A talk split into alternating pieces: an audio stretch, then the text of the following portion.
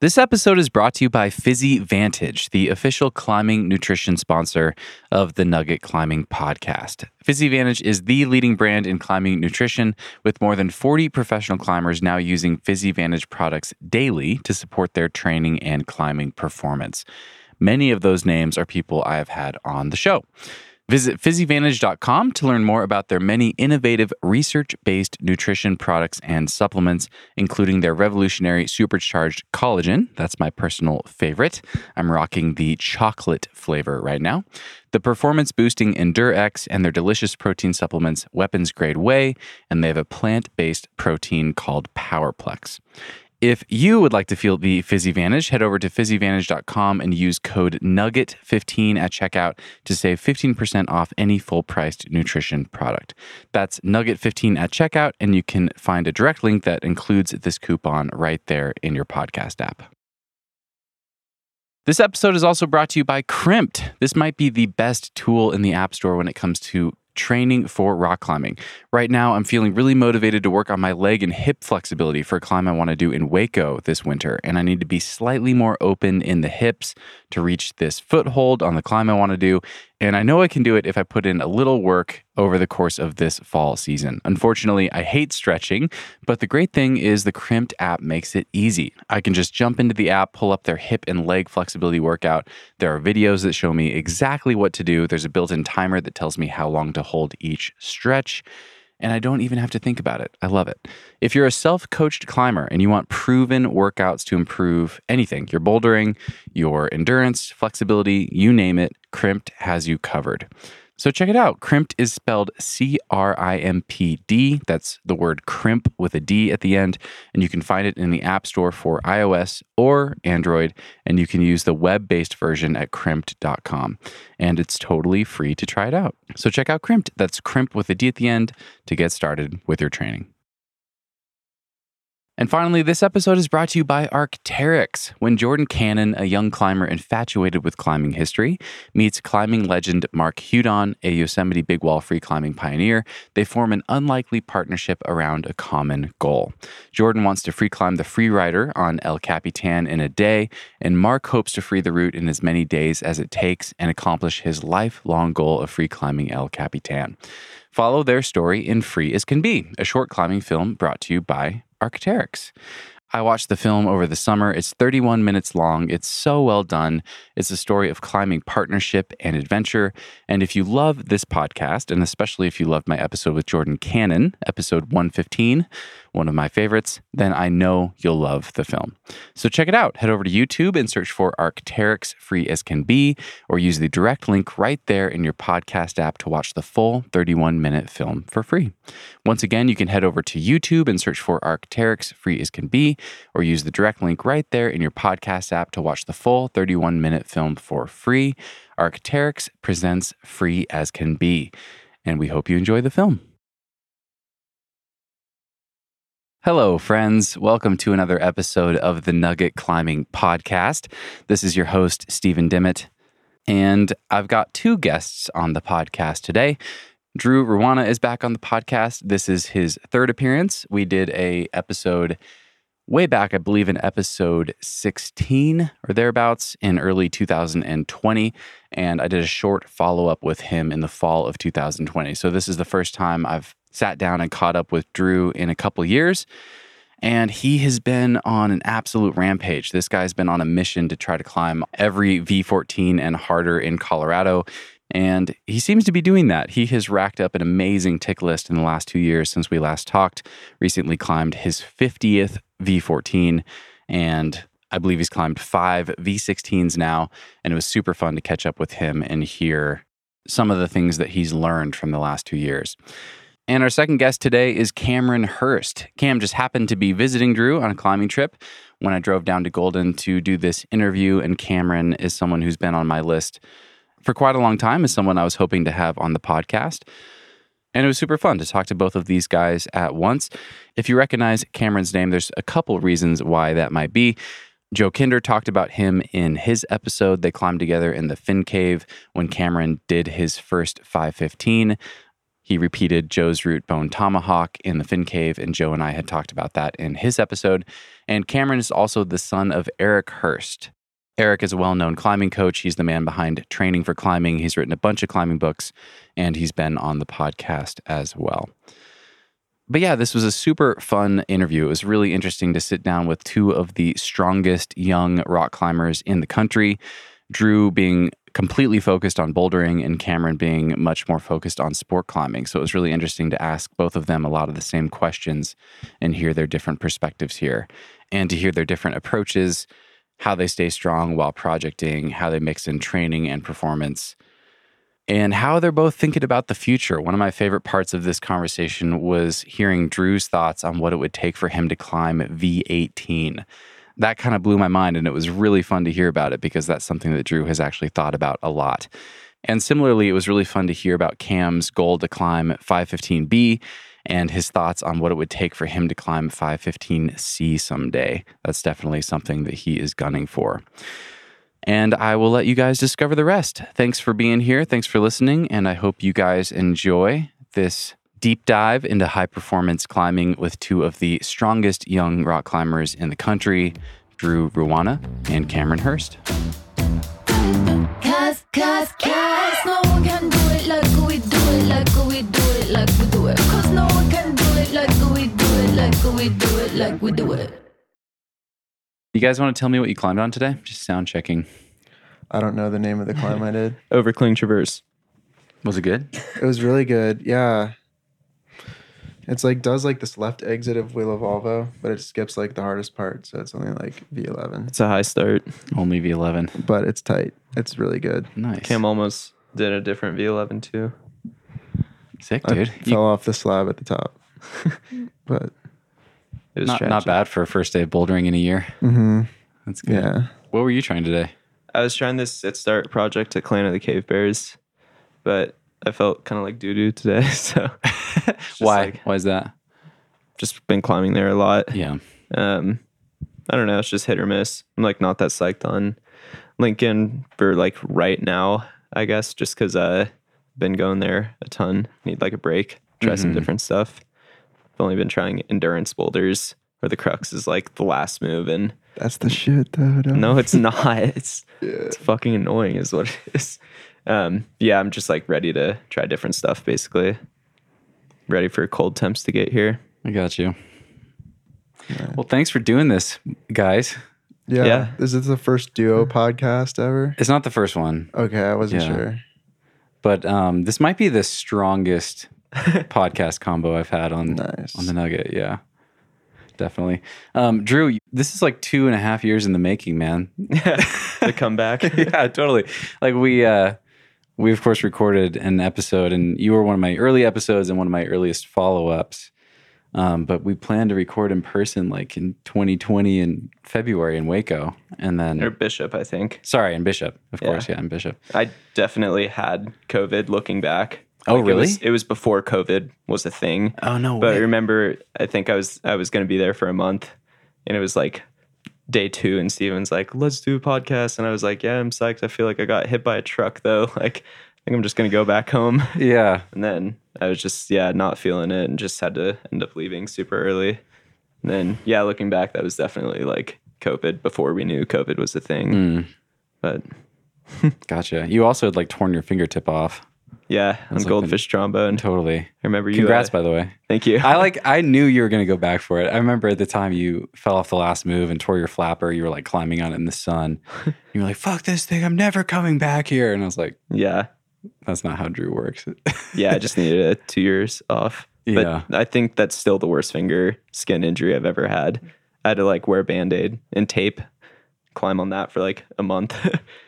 I remember just you doing like surgery in your van, and it was just this nasty like blister that was like so deep it was like just blood filling Yeah. it as well. And it, oh yeah, that was that was gross. like a blist, like a blood blister below a flapper somehow. yeah, Yeah, Yeah, it was bad. Still haunts my dreams a little bit.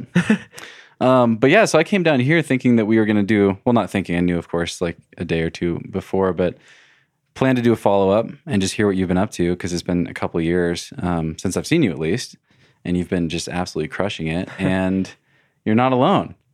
Um, and Cam, you've been on my list for a while too, and I figured Uh-huh. we we would meet in the Fin Cave or something in October. But uh, what are you doing here? Uh, so I just moved in to Salt Lake City with one of Drew's old roommates, and we came to visit him for his birthday, and we figured we'd make like a longer trip out of it to climb a few days. So yeah, it's been fun. I haven't climbed with Drew in over a year. Like the past three years, I've always met Drew out here in the Front Range to climb for a few days, just like between me climbing in Wyoming or Utah, and I'd hit bouldering up. But it's been fun to see him again and try to climb something. Yeah. Nice. Do you boulder outside much at all? So my first bouldering trip was actually done with Drew like three years ago, like right after I graduated high school. And my whole life, I never bouldered outside, only in the gym, just because my family, my mom and dad and brother were psyched on sport climbing. And we would only climb a few months out of the year and we'd always travel for sport climbing. So yeah, like three years ago, I did a trip with Drew in Vegas. And then we bouldered for a few weeks, which was really fun. And then we followed that up the next year. And then I'm not sure. No, we went back to Vegas like the next month. Oh yeah, we yeah, yeah. We did like two well. two week trips to Vegas, like in like right like the year right before COVID started, and then we went back to Vegas like the next year. So I've done a few bouldering trips, but I've never like really like tried to project a boulder very long. It was kind of more of just like a social thing and like an anti style thing to get better as a climber. But it's definitely something now that I live in Salt Lake and I live in a place where there's a lot of good bouldering near it. I'm going to definitely tap into it. And I also think as a sport climber, once you get to a certain level, like just getting more fit isn't going to get you to that next level. Mm. And being able to pull hard moves and do really hard cruxes is something you can only get replicated from doing that either in a gym or outside. So, Yeah. yeah. Drew, what was it that caused you to make the switch? I mean, not that you're like, not to put you in a box, but you've been like exclusively bouldering for three years or something now. And I always knew you as more of a sport climber in Washington and Oregon until you climbed out Washington and Oregon and had nothing left to do. But yeah, have you always loved bouldering or did a switch of some type have to happen? Uh, I've always loved bouldering. I think when you knew me, I was a lot uh, younger, and I just was not as strong then. I was a late bloomer to say, and I didn't get that like just gnarly like pull down bone crushing strength that boys tend to get around like 16, 17, 18 years old. And then the entire time up until then, like yeah, I was just climbing a ton down at Smith. I was always like pretty fit in the gym for comps and stuff. And then as soon as I like the last comp I ever did was uh, the 2019 World Cup in Inzai. And yeah, I was really fit in ropes then. I was triple lapping 14D at the gym. Just like, cool, I'm like really fit. And then I fell at the second bolt.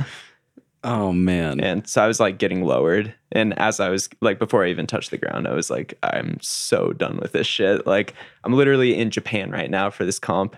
And I just blew it like so Mm. bad. And yeah, I was living in Salt Lake City and I had done like my first 15 there. And so I was like, well, and I had that day at Joe's where I did like a 15, like three 13s and two 11s in like a day. Yeah. And so I was like, well, obviously I'm like fit bouldering, like screw it. Let's there's so many climbs I want to do. Like, let's go have some fun. Like, I'm gonna go boulder. It's easier to do that by yourself. It's like less of a commitment because if you're not feeling it, you can usually just throw your stuff in your pad and kind of get out of there. And then it wasn't until the second trip I did with Cam, basically out to Vegas, I did that sleepwalker rig. And then all of a sudden I was like, oh man, that only took like seven or eight climbing days. Like, dang. What else can I, I guess? I should do this. Like, Mm. I guess I'm stronger than I thought I was. And then that was just like the beginning of it. And then kind of just went off from there. Yeah. I'm curious. So I have a bunch of questions for both of you, and I think I'll just kind of take you guys in turn, and we'll have Cool. we'll focus on Drew, and then we'll ask similar questions to you, Cameron. Do you prefer Cam or Cameron? Either one. Most like the only people that call me uh, Cameron are like my mom and my girlfriend, and Yeah. everyone else calls me Cam. So, Okay. Yeah. Noted. Okay. Cool. I'll call you Cam then, since I'm since I'm not your mom. Um, but yeah, so Drew, it's been like two years since we've talked and done this. You just climbed your 50th V14. I don't know how many you had done at the time, but it was like five. Yeah. I think six. it's maybe. just been insane, Maybe dude. And I have this list in front of me. Like I was going back through your Instagram to remind myself. I mean, because I follow you, but like which ones have you done recently? And I mean, just in the last like year, Insomniac V16 First Descent, Direwolf V15 First Descent, Big Arms V15 First Descent, Distortion most recently, which I know is why you've been climbing at Lincoln Lake so much. V16 First Descent, the Ice Knife V15, you know, repeat. So I have a bunch of questions. Like, first off, which of those have really stood out to you? Like, which have been the most meaningful? From, I mean, we just went down to your bedroom. You have a whole whiteboard with all these hard boulders on it, and half of them are checked off at this point. Which ones really stand out? Um, I don't know. They all kind of stand out in their own way. Like Ice Knife, for example, like that thing was so hard for me. And if I was like legitimately two inches taller, it would have been such a different story. I have a pretty short ape index as well. Like I have a negative one ape index, and on that climb specifically, was like, yeah, okay, this is this is something here. Like I'm gonna have to come up with completely like new beta for myself, basically. Um, and that one ended up taking like 17 days for me over two seasons, which is like more than most 15s take me, if not any other 15. So it's like, dang, I'm putting in so much work to this, just trying to get it like as wired as possible. And it felt so close and so far away, like every single time I'd try it. And I don't know, just having to like, that one also is like pretty rough on the skin. And so I was having days where I'd go up and 30 minutes later, I'd have like a huge flapper taken out of my finger because of the way I had to like grab the holds to do the moves, being as short as I am. Mm-hmm. Um, but yeah, that one that one definitely stood out. Like it was really nice standing on top of it because I was like, cool. That was like the third try of the day. Like I just warmed up. I did it from like I did the last two moves and then I did the crux and then I did the first two moves and I was like, cool, I think I'm gonna just do it right now. And then I did it and it was like, well, that was anticlimactic. like that was 17 days of work and like, damn, that actually felt like V2 today. Like why? um, Yeah. and so, yeah, so that one, that one was really nice. The dire wolf one that you mentioned is probably like my favorite first ascent that I've done in Colorado so far. Where is that? It's down in South Platte. Um, it's like the full line of this cave that Will Anglin prepared. And yeah, it's cool. It's got like two different recycle moves, like this really cool like dihedral like drop knee feature, just underclings, dyno in the middle. Like it's it's got kind of everything. That one is really fun trying. Rad, dude. Um, I like the word prepared. I think that's a cool word for a, a boulder crag. I've never, Oh yeah. I've- yeah, I've never heard someone use that. I always think established or found or yeah, pre- prepared makes sense. No, Some boulders definitely take preparing. Like you always have to prepare a rope climb, right? Like you got to put the hangers in, make sure it's clean. Some boulders you get lucky and you find it. You're like, well, that's a gem. That is ready to go. No cleaning necessary. Others, like you might have to build a landing, do a bit of scrubbing. Others, you might have to move like literal thousands of pounds of rock out of the Mm. way to expose it. And that's something that doesn't get talked about that often because it's like, oh, it's just a boulder. Like anyone can do it. And I think now it's like kind of similar is uh, like red tagging rope climbs, where it's like, yeah, I put a hundred dollars of gear into this, like eight hours, nine hours a time, just bolting it. Um, and then for boulders, like there's been times you have to like buy a bunch of equipment, like car jacks to move stuff out of the way. Like it's not every boulder, but every now and then there's one where it's like, yeah, this took like days and days and days and money and time and everything. And now it's like a climb that actually did not exist before, and it's not something you can just like stumble upon and find. It's Mm. like, yeah, I prepared this climb, I got it ready. That's rad. That's super cool. Um, I'm curious. So, with, I'm curious how you think about balancing stuff you can do quick with stuff that takes a big investment. Because I was actually really surprised.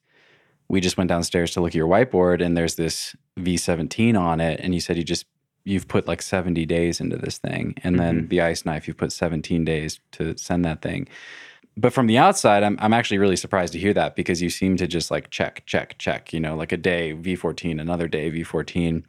How do you decide where to invest a lot of time versus just like I'm going to do what I think I can do to keep checking things off this this long list? It's like when I feel close to something or I feel like it's possible and I am like really inspired and I want to do it, it's easier to put a lot of time into. But for me, I've never had an easy time like projecting. Um, like it's really nice to do stuff that like feels hard, but only in a couple days or something. And then the stuff that's like really hard that takes a lot of time, um, it's just so mentally draining. It's like oh, I'm going to the same moves again. I'm going to do this move in ISO and it's going to feel so easy. Why can't I just do it from the bottom? Mm. Um, and then like yeah, the Megatron thing or whatever. That was 70 days over the last two seasons, and I think my best try I fell and there was like maybe like V8 or V9 to the top. Which like for a climb of that level, it's like that's nothing. That's what you warm up on. That's the And- V17 project. Yeah. And so like the link that I did, the high point that I did is like for sure the hardest climb I've ever done. But it's not like the full thing, you know. Right. And then after that happened, I was like, yeah, I need to like take some time away from only trying the same boulder every single day. I need to like do different moves, try hard in different ways, like build out my pyramid a bit more, like do a bunch more 14s and 15s. Um, and that's usually what I do. Like after I do a hard climb, for the most part, I've most of the time I kind of try and like branch out and just start building more 14, 15. And then that usually makes like when I go back to try 16, it makes it feel easier. So I'm just that much stronger, that much more like success, I guess. Um, yeah, confident. yeah, confidence. It's kind of a big thing on some of those boulders. Yeah, especially when no one's done it yet. And it, Yeah. And it's hard, like those 70 days, like it's dude, I can't. Im- I can't imagine that. I think my longest boulder project is it's like 11 days over a month or something. yeah. Yeah. I mean, this is like 40 days. days. the first season where I went for like two months, like just only trying that thing. Only Maybe- trying that. Yeah. And That's then fascinating to me. That's Yeah. surprising to me, actually. with Stuff like that, that's kind of what you need to do. You need to just like beat the climb into the ground. Mm. And at least Megatron breaks down from like, honestly, probably a V16 boulder to get to the stand start. And the stand is like a pretty hard 14. And I only made it through the bottom like probably five times ever or something. And so the 14 I was like warming up on, I was like ripping that thing like two or three times a sesh. Like, oh, cool. That felt like even easier than last time. Like, let me just try and get through this like V15 or 16 boulder problem to get to the 14. Um, but yeah, stuff like that. I guess it's different. Like when it's for me at least at like a 16 or 15 right now. Like if I get close, it's like yeah, I can just walk away and try something else for a bit. Like come back in a couple weeks. But like the muscle memory that you need on like the 17 style boulders, like I haven't learned that yet. What it takes to climb V17. Um, it's definitely a huge step up from like anything else I've kind of done in bouldering and still learning the like mental game on trying that hard. So I think physically it's like there and there again, but like mentally it's really hard to like stay focused. And even though that's what you need to do, it's just like, yeah, I could fall on any move on this climb. I've fallen on each of the moves hundreds of times and I've fallen or I've done the moves thousands of times. So just have that one day where everything clicks together. It's easier to do that when you just put the time into it. Thousands of times. Yeah. That's crazy. Do you have um Maybe that was an exaggeration. But probably still, I mean, like- probably not, dude. 70 days. I mean, do you have um any ideas strategically for how you might do things differently going back or is it just like get a little stronger, level up a bit, go back and do the same process? I think last time I kind of broke when I started getting really close. I was like, God Like damn it. mentally. Yeah, I'm like so close right now. Like, when's it gonna happen? And I think this time I'm like, I've gone through that enough on this one boulder and on other hard boulders where it's like, yeah, it's gonna happen at some point. Just gotta like see through the process, basically. Okay. Especially on stuff that I'm like really psyched on doing. Cam. What's up? So I have a bunch of listener questions for both you guys, and I want to ask you guys both the same question, but we should we should set this up a little bit for Cam. So same thing with you, dude. Your first in the last year, like your first 15A with Bone Tomahawk, hmm and then I just have like this massive list of hard shit you've done: Mutation, 14D at the Rodeo Wave and Lander, Southern Pump Direct, Amphibian, Resisting Arrest, Monkey in the Middle, 14C. Like all of those are 14C or harder. Um, which ones of those stood out to you? Definitely Bone Tomahawk a year ago because that was like took like three times the effort out of any other climbs that are on the list that you just said. But not just from the effort I put into that climb, but just like the experience I had, like with Joe in the Fin Cave and doing his route. That's like kind of a mystical route in the United States. Not many people know exactly where the Fin Cave is, just because there's only hard routes there, and only like 99A plus climbers have really climbed there for the most part. But that's definitely like my most fun experience in climbing, I would say, at least in climbing hard. And I know in your podcast with Joe, he kind of touched on that a little bit from like his perspective. And I think we like both have the same feeling about that time. And we're going back again this fall. So it's like round two. And I'm psyched. And you'll be there, it seems, for a little bit of it. Hoping so. Yeah. Yeah. And then also resisting arrest was this project in Mount Charleston at the Roost. And it was bolted by Andy Raether, I believe, like years and years and years ago. And I guess right around the time Andy first moved to Vegas. And he was psyched and he bolted all these like cool lines and he never really got around to trying all of them. And like I guess this year Joe kind of sent all sent all of his projects for the spring and he was like, well, maybe I'll try this thing off. And he kind of dust off the cobwebs and whatnot and started trying it. And he got like a team of people together trying it. And then after after I came down from St. George, I started trying it with him, and Joe was already pretty close. And I kind of did all my goals for like the little two week trip there and started trying it with him. And then we both sent the climb back to back. Oh man. Like Joe got the FA and it was like this big deal because like he was having trouble with like the red point crux, which is like this low percentage cross through. And that's like after you've already climbed 9A.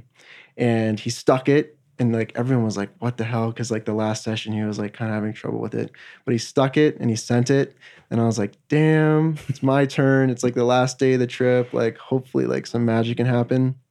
And I ended up sending it right after him. And it was really cool. so cool. Really cool. And it's like probably the hardest route at Mount Charleston minus like this other 14D that's called Ghetto Booty. Mm. And that's just only been done like three times ever. And it's Mhm. like really hard. But really cool times. And Joe and I climb really well together, I think. Like we've just been in the same place at the same time, kind of in the last couple years. And I've kind of spent a lot of my time climbing down in the Vegas area in the Utah Hills area just because that's like the place to be for like hard sport climbing in the United States. hmm It's the highest density of hard routes and it's the highest quality and the best weather too. Best And weather. that's- Yeah. Long that's like- season too. Like it's a long season, yeah. I mean, the Utah Hills is in season for a long time, and then there's stuff that's lower elevation that stays in season when it gets too cold and whatnot. But Mhm. yeah, it's really cool, and I'm psyched to go back. I'm in training mode right now what for? For Big Claw or for Big Claw. Yeah, so I tried that like a few days at the beginning of my trip this spring, and it was way too hot to do it. So Big Claw was like this 9A in the cave that Joe did a year ago, and he sent that at the same time that I sent Bone Tomahawk. And Joe's going back to do like his big mega project in the cave. Big Bone? Yeah, and I don't want to like steal his thunder talking about it in case like he does it because that's like his baby. Like Yeah. that's like Yeah. like the epitome of all of his hard climbing in the like United States is that thing because it will be like the hardest climb he's ever done and the coolest climb and just like really sick. So if I can send that, I'm definitely gonna sesh on it with him just because Bone Tomahawk goes into Big Claw. So I'll have all the parts done and we'll see what happens. But nice. definitely psyched for the, what the future holds as far as that goes and just being out west and being able to have access to so much more hard climbing than I've ever been like able to get to in a day's drive. Mhm. So yeah. That's awesome, man. That's always uh that's always been my favorite type of big project is to like have a first anchor proj and do that and then have something that climbs in and like does the extension that's easier and do that and then like try to link it all together. I love like anytime I can you know Mhm. I agree with that. I think that for the nature of the routes in the fin cave, it works out really well for that. Like the progression you can kind of build yourself. And not a lot of crags can do that. I don't Mhm. think like I'm not necessarily a fan of all link ups in sport climbing. Like you can go to some places and like the progression of a link up kind of you just like start like down a ramp and you keep going lower and lower and lower until you do it and it's kind of like a, not sleazy but just like not as clean as just doing like its own line but in the fin cave the routes kind of weave in and out of each other so there's not much crossing over except for big uh um, big bone Cool. and yeah really cool Right. Okay, I have a couple questions from Tristan, one for each of you guys. Drew, Tristan writes this You've been on a tear of trying to do every V14 in Colorado. What are one to three things you've learned from doing, quote, all the boulders? Uh, there's never going to be all the boulders. There's always going to be something around the next hill, you know. Yeah. Um, But yeah, I was curious. I, like he put words to that. I was going to ask a similar thing. Like the last two years, you've done so many hard boulders. You've climbed with so many strong people. What are a few lessons that really stand out, if anything? Um, I guess this is more just kind of like freestyling this because that's probably a question I need to like ponder on for a bit. Um, I'm at the point now where like doing a single boulder doesn't really mean too much to me. I'm like, oh, cool. V14, like sick, another one. But it's more just like how it builds into like the big goal, I guess, of like doing everything. Like there's just all these like milestones that I want to hit. And like each boulder is just a stepping stone to that. And it's like the big goal of like, man, maybe in my lifetime I can do like 300 V14s, 400 V14s. Like, where's the limit? You know, like I could go to South Africa and there's like 100 there. Like, is that going to be next? Like, I don't know. And so, like, doing single boulders is like, I used to like try and be like more objective based, just like everything's about like this one boulder. And then once I do that boulder, like, I'm psyched. That's it. And now I'm like, oh, I want to do this boulder to like prove that I can do that boulder. And once I do that boulder, done, objective done. What's the next one? Like as soon as I'm standing on top of something, I'm like immediately thinking about whatever's next. Yeah. Um, and I guess another thing is, uh, I don't know. There's just so many different climbs to do. Like there's so many different styles of moves. Like just it's like actually endless to the point where I don't know. Like I have things planned out for a season that I want to do, and plans always change. Um, sometimes I think a climb is going to take me like, you know, a sesh, two sessions, three sessions, like a short amount of time, and it ends up being like a battle. Other times I'm like, oh man, this is, I'm really gonna have to work for this one, and then it goes in like two days, and I'm like, what the hell? Like, what is climbing? Like that climb was so hard, and I did it in like three days, and it feels so much harder than this other climb that objectively, air quotes, is easier. Like in that one, you know, even though it's easier, it took me so much more time because like for me where I'm at, it just that was not the way it was like meant to be. Hmm. And I think I tend to lose sight of that sometimes and like I don't know. I just really want to like do everything and sometimes when I feel like I should be able to do something, it sucks and it's like hard to take a step back and kind of look at the big picture. Like I'll just that that's been one thing that this kind of journey I guess has taught me is that just like not to get caught up in like the day to day like oh I feel like I'm failing because every now and then I like will scroll through my own Instagram and I'm just like oh my god like I forgot I did that thing like oh cool like sick Yeah. and then I'll be like, oh man, I haven't done anything in so long. I feel like I'm so weak right now. Like, you know, I'm just not able to send shit. Like, this sucks. I'm just failing. And then I'm like, oh, well, I did a project like a week ago. I've just like punted five times on this thing that where I feel like I shouldn't have. Um, like, it's still been a successful journey so far. And it's just hopefully gonna p- keep being like more successful. But like in the day to day, it it like it's pretty hard to deal with because. I don't know. Like I said, I finished one boulder and then all of a sudden I like look at my list and I'm like, cool, there's one down. I have 400 more to go. Great. and so, yeah, it's hard to like tell which ones are going to be like the battles, which ones are going to be like easier. Um, be a lot nicer if I could tell because then it'd be easier to like put energy in where it's like, I guess, going to be the most efficient way to do stuff. Um, I mean, that's the fun in it. You never know what you're gonna get with some of these climbs. Right. It's fascinating to me, man. I'm curious, like, what is it that lights the fire the most for you at this point? Like, is there, is there like an ultimate level that you hope to reach? Is it like, you know, opening up V18 someday, or is it just like becoming a master climber, or sending just sending everything, feeling like you can step up to everything and send anything you want to? Like, what what is it that like really keeps the fire burning? Because I, it's hard for me to imagine that like if you've done 300 V14s, it still has the same allure that it did. I think it'd have even more. for Really? me than okay, yeah. that's fascinating. like I think the more I do, like the hungrier I get for more. Like every time I stand on top of a boulder, it's like it's like this crazy drug rush. I'm just like, yes, again. like, what's the next time I can get this rush again?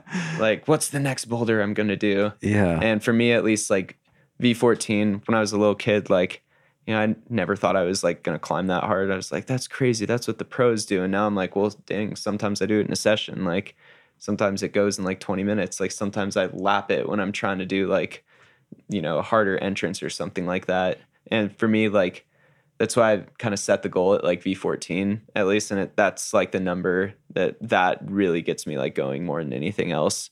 Where it's just like, I don't know what I'm gonna get. Like, I'd love to get the mastery down of like maybe in the future I'll flash one. Like I've never Mm. done that yet, and that'd be really cool.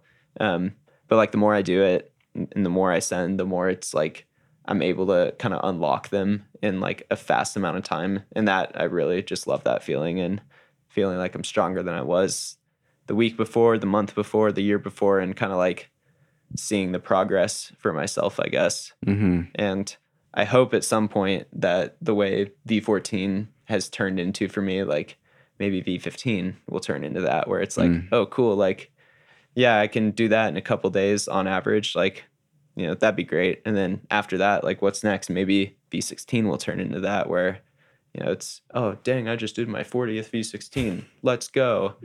How many do you think there are right now?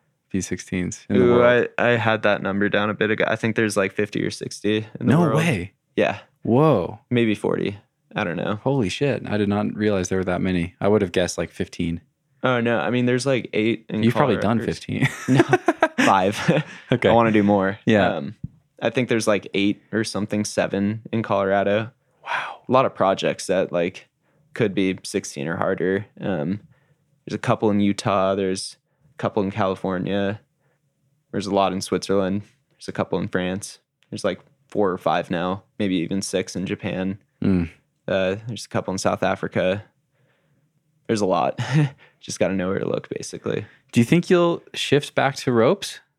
Yeah, I want to at some point. Okay. I was kind of thinking like, I mean, the reason why I don't rope climb right now is because there's simply not that much. And with the way my brain works, if I like decide to really make the switch to ropes, like I'm gonna be in the gym just doing laps on laps until I Mm. get that, you know, triple lap 14D strength again and go outside. Um, but I think after uh, I've had my fill with bouldering, like maybe get a couple 17s done, mostly when I'm done with school. That's kind of my time limit. I got about three and a half more years till I'm done with that. I mean, it'd be cool to like try and do the same thing, but with like 515s in the country. Mm. Like, let's go do every single one. And what, Cam? There's probably what, like 30 or so? There's 20? not 30, dude. I haven't done like the There will be I- later. there, there might there might be, but uh, there's not 30. I know there's probably like t- maybe 15 to 20. Uh, I know there's only like three 15Bs in the United States, and there was only two until this spring when Jonathan did his climb up at the 5G wall. So there's a lot of 9As or 514D climbs in the country nowadays, but there's probably only like 15 515s in the country or less. Yeah. That's what I'm gonna have to say. And I could like, if we took the time here, I could probably like go through all the places and think about it. But yeah. it's like, Even then, it'd be a really cool many. thing. And I feel like That yeah, that'd be super but that's cool why there's thing. like, that's why there's uh, all the strongest climbers in America are primarily boulders. There's Right. so much more. I mean, There's so much more potential as far as bouldering in the states goes and establishment that it makes sense, and that's why a lot of the pros that sport climb in America take their trips to France or Spain and stuff. Right. It's the mecca, and that's the plan for me in the future. awesome. yeah, hopefully. Yeah, so that makes sense. So you Drew, going back to what you just said, you're in Golden right now going to school. Bouldering's amazing here, sport climbing not so much. So you have like a three and a half year time Well, limit. It's not that sport climbing isn't amazing here. I mean, there's so many like 514s here. Right. I feel it like hard, hard, like Well, hard, hard. yeah, you. the level I'm at right now with bouldering, like I'm just gonna throw it out here. My endurance is really bad right now. Like I rope climbed at the gym the other day with my girlfriend for like the first time in three years, and I had to take five bolts up a 13A. Yeah, it was well. Granted, it was the second session of the day, and it was my seventh climb, and all these other things. But still, Right. like I never would have thought, like at any point in time, that no matter how wrecked I ever would be, that I would have to take on a 13A inside a gym. Like that just never entered my mind. I mean, especially five bolts up, because that's got to be like shorter than Grand Illusion or something. Dude, it was like 10 moves, 15 moves by then. And I was like, I think you were just right, take." exhausted. well, yeah, but still, like, Yeah. I don't know. It's like no matter how wrecked I am, I mean, barring injury, of course, like I'll probably always be able to do like V7. Like Mhm. probably always. Like that's kind of the way I looked at it. But like what I guess what I'm trying to get at is like I don't think it'd take that much work for me to like maybe three weeks in the gym or something like that. And then I'd be back at like, okay, I can go outside and probably do 14C in like a couple tries. Like that's where I was at when I was 16. Um it like some of the stuff in Ceüse or whatever, like 14B, 14C was like a a day or two days, like maybe usually more like a day at that grade. Mhm. And that was when I was like 16 or 17. Like I'm so much stronger now Totally. than I was then. And when I decide to make the switch, um, I think the new level for me will probably be in the 515 range. And there's just simply none of that in Colorado. There's only a couple and very seasonal rigs, I think. And it's like right now for me, like not worth the effort to spend a bunch of time in the gym to get in 515 shape when all that time I could continue working through this list of boulders basically. Yeah, that makes sense. Makes a lot of sense. Yeah. And like Cam said, like the Mecca being like kind of the Vegas, Utah area for all the 15s, um, be a lot easier to do that if I, you know, wasn't in school. It's a Mhm. lot harder to travel for that sort of stuff when, yeah, you know. Yeah, I was gonna ask about Grand Illusion actually, and I assume that's why you haven't. You haven't. Have you done that one? nah. Okay, and, and I assume that's why, just because it's a whatever four or five hour drive or It's something, like eight. eight hour drive to get it's to it. enough where it's like hard to get to. Yeah. And the entire time it's like in season where it's like super crisp and cold and you're not like sweating off the wall. That's right when my midterms and finals are. Okay, So it's like fair. Yeah. I don't know. I was actually talking to Cam about this like earlier today, I think. Yeah, we were talking about him coming to visit to do that because like I Oh, nice. try that climb Oh, sweet. because it's like a longer boulder Totally. and it's really close to my house and obviously it's like going to be a multi-year project that I put time into. No way. over the course of like Do it fast. over say the course of time. Who knows? I don't know. I mean, I, it's it's a very difficult climb, and Yeah, I think that like like people like like watch Drew put down a lot of like really hard boulders fast, and it's definitely like a different game, and takes a lot of dedication and effort to get to that. And I definitely don't have that to get to that level at bouldering right now because I'm just mm-hmm. so psyched on sport climbing. But he should definitely come and do it because I think it's like the coolest boulder. It's super sick. It looks amazing. It flows really well and it's like long. So I like I think it's really cool like being able to do like 30 moves like close to the ground so you're not like highballing and they're like it's like a crescendo of hard moves until the very end. A crescendo. And there's like there's like no clipping, which is Mhm. badass. So you can just stay in the flow the whole time. So yeah. the hardest That's move is cool. like the last move, basically. yeah. Damn. Although I've been doing so many endurance boulders, I'm tired of it. I was telling Cam, I was like, yeah, like I'll probably wait till I'm done with school. Um, and then I'm just gonna train really hard doing circuits and stuff where the last move is like a similar style crux move, and then hopefully it just goes in like a weekend or something Mm. like that. Um, I'd really like to not do the same thing. Like that was my first taste of putting like 20 plus days into a boulder and not succeeding. And yeah, I don't like that feeling. Um, so next time I'd really like to just come with all the tools I need and just do it, hopefully. that makes sense. That makes sense to me. Okay, Cam, I want to ask you the same question. Um, the question that Tristan asked Drew, but with my own spin on it. So, what are one to three things that you learned during that chapter in the Fin Cave with Joe? So Either specifically with from Joe, Joe or- yeah, okay. yeah. So, um, or just trying bone tomahawk? Yeah, yeah, yeah. So the reason why like I decided to try bone tomahawk is for the two main reasons. Like I took this gap period of time between high school and college to try to climb 515. And my idea That was why you're like, I'm going to take a year off. Yeah, yeah, because like I like I climbed only half the year from the time I was a little kid till I was 18 because I played high school sports and I lived in an area where you couldn't go climbing every weekend. And I trained out of my home gym. I was never part of a climbing team and I never competed. But like I did like my first 514 when I was 11 years old and like my first 514C when I was like 15 years old and I was only training 6 months of the year. So my idea was like if what would happen if I could climb 12 months out of the year? And that's why I took this gap period between high school and college. And that was like the big goal. First obviously was to do like 9A which I did like like my first summer after graduating high school and then I the next year I did 515. And the idea of that goal was to be in Spain, you know, or France or whatever because but that like COVID happened and you know the the rest is history. But so three things I learned from Joe one to three. Things. or not just Joe, just about my experience climbing there is trying a route like that's really like at your limit just seems kind of just like you just keep investing days into the climb and you'll eventually do it. And like Joe is like obviously a veteran climber and has done that forever. And Bone Tomahawk was like the first climb that I invested more than like five days of effort into or six or seven days of effort into. How many was it? It was like 15 to 17, something around there. But I don't, I don't, that's something around that, 15 to 17. Um, but the one thing I had to learn is like, I never knew if I was going to do it or not. Hmm. And that's like something that I never had to experience until that that climb because I would specifically choose projects that I could do in a few days.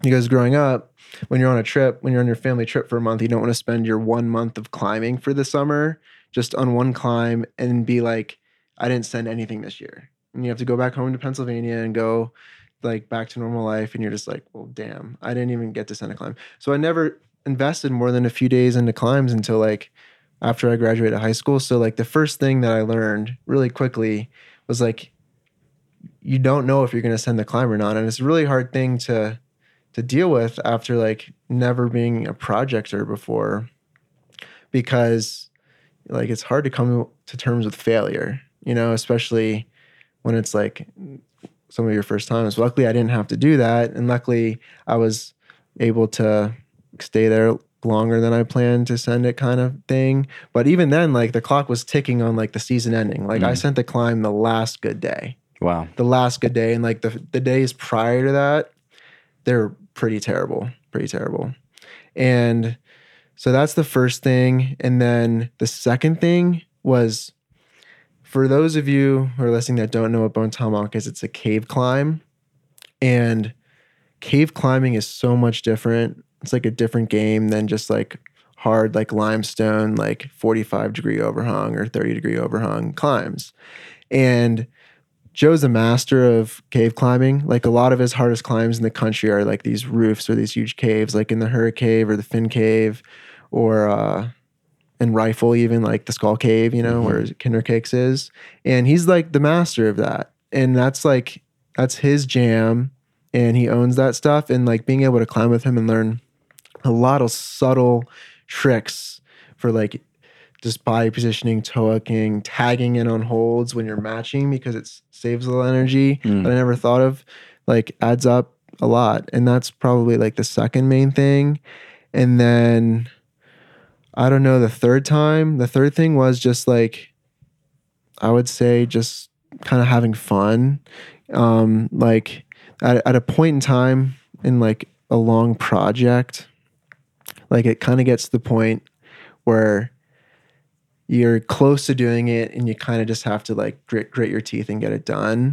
And being with a partner, I would say that kind of has like fun while you're climbing and it's just not like clock in, clock out type stuff when you're getting close, I think definitely helps like lighten the mood. Hmm.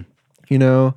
And that's like like what Joe was as a partner to me. And I think a lot of people have that. And if a lot of people don't have that, they should try to find that because like dedication and also like going to the extreme of the extremes in any sport having like a person that can like compliment you during like the process is really helpful and yeah i had one more thing that i was going to say that i thought of but now i forgot about it but i would definitely say those are like the three main things Okay. yeah If you think of it, let me know. We can we can circle back to that for sure. So you're talking about your year off and uh, how up until then you you only climbed for half the year, and I got a couple questions about football. okay Actually, this one's from Howard. Cam, what position did you play in high school football, and did any football skills transfer practically to climbing? Okay, so I played two on both sides of the ball in high school. I played like a slot receiver role, and then I played free safety on defense. And I think that, and it was a lot of fun. Like I had so much fun, and I would not give that up just to like climb full time as a kid because like some of my best memories in life were playing high school football and like a lot of lessons that I learned from football and like just like perseverance and a lot of stuff that you don't get except for like either real world life experience or like through an extreme sport kind of like football. So going from that, the positions I played, something that carried over from football to climbing a lot was like probably mental resilience. And the biggest thing about like mental resilience in football is like when you fail in football, everyone sees it and like it's very hard to make up for like a mistake, you know, especially when you're playing a skill position, you know. Like if you're not playing as much of a skill position, your mistakes could kind of blend in Mm. with like the other players in the field and like But if you drop on a pass, film, the coaches would like chew you out for messing up like Mm. something. But if you're a skill position and you drop a ball, let's say, and you're wide open, it's going to be a touchdown. And it's a close game. Like you really messed up, and like it's really hard to deal with, especially as like a kid that goes to a big football school in Pennsylvania where a lot's on the line as far as like like the school pride and like your season and stuff. And I in climbing, you know, if you fall, you have your next go or you have the next day. And in football, I guess you have the next game. But at a certain point in the season, there's not a next game if you mess up or if someone messes up. And I think that's like a really big thing that I like carried from football is just like mental resilience and also just like pure toughness and being able to just like push through things. Cause like I was banged up a lot in high school. Like I wasn't the biggest guy. And like people are flying around with metal helmets on and you're getting cracked. And um, yeah, definitely toughened me up. And I'm definitely not as tough as I was when I was like a senior in high school. definitely not like climbing softened me up a little bit. Uh, but yeah, definitely like mental stuff. What Sure. what's your um what's your like inner dialogue? I don't know if this ever happened to you, but let's say that scenario that you just described, you're like in the end zone, game winning touchdown potential, you drop the pass. Mhm. How do you bounce back from that if the game's not over? Or if it is Yeah. over and you have to like bounce back for the next So game? luckily, I never had a situation where I dropped like a touchdown pass in the end zone to lose a game. So luckily, that was something I never had to experience. Um, but just like in a football game, at least for me, you don't have time to think about your mistakes in the game because the game's moving so fast and it's always on to the next play and you're playing both sides or like in high school a lot of the best players play both sides of the ball so you never like have that break from like the Mm. fight that you get to think about like mistakes because you're always just like playing for the next play but a lot of that stuff like about your mistakes would come in like right after the game after like all like after you lose or you win and you like reflect on the game or the day and how you prepared during that week and whatnot. And i think that as far as dealing with that football is a very team oriented thing. So luckily you have a team to build you up or if you have a good team it builds you up and hopefully they realize that it's like your one mistake obviously didn't cost the game unless it was like dropping a touchdown pass in the end zone you know? But right. They're like a team environment and i think you get that a lot in climbing with your partners and that's why i was talking about like having a good partner that complements you when you're going to the very like edge of your limits. You know when the failure sets in it's like really hard to deal with yourself when you're putting everything on the line and you fail you mm-hmm. know? And i think like football like having like a brotherhood experience and dealing with that, like it definitely like although they're very different sports, they definitely like feelings can relate between Mm. them, you know. Yeah. Yeah, that's cool, man. And I, not a lot of climbers played football too. I know Matt Fultz did, yeah. but that's probably it. I don't know. Oh, Steve Petro did. but Okay. he's like an old school guy. though, Yeah. So, I'm in and that was back when like that type of thing probably like served you better, you know, Yeah. like rugged like off width and like for sure. Yeah. Yeah. stuff. Exactly. Exactly. Wait, there's that uh, pro football player. But you know what I'm oh, talking about? Yeah, yeah, that guy. Oh yeah, my dad's There coached him a little bit. Really? Yeah, yeah. So, No way.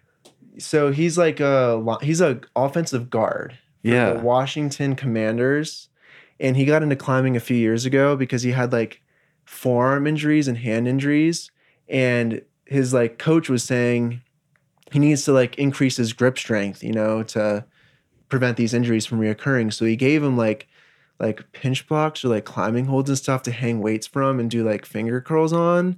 And then it eventually led him to going into a climbing gym and he got addicted to climbing as like most people do. I love that. So he's like this NFL offensive lineman that weighs 300 pounds and he can climb like V5 now, which is really, really, really impressive. that is so There's a really And- good article with him yeah. that climbing magazine wrote. Yeah. Okay. I'll check it out. and my he's reached out to my dad and he's coached him a little bit and he's also like they've climbed together at the red for a little bit and that's pretty cool and he definitely is psyched to pursue climbing like as a full-time gig once he's done in the NFL. He like wow. wants to like obviously all NFL linemen like once they're done playing they lose a lot of their weight just because it's unsustainable, you know, Mm. being 335 pounds for your whole life. So he's going to lose that obviously when you stop weightlifting and training to be an offensive lineman.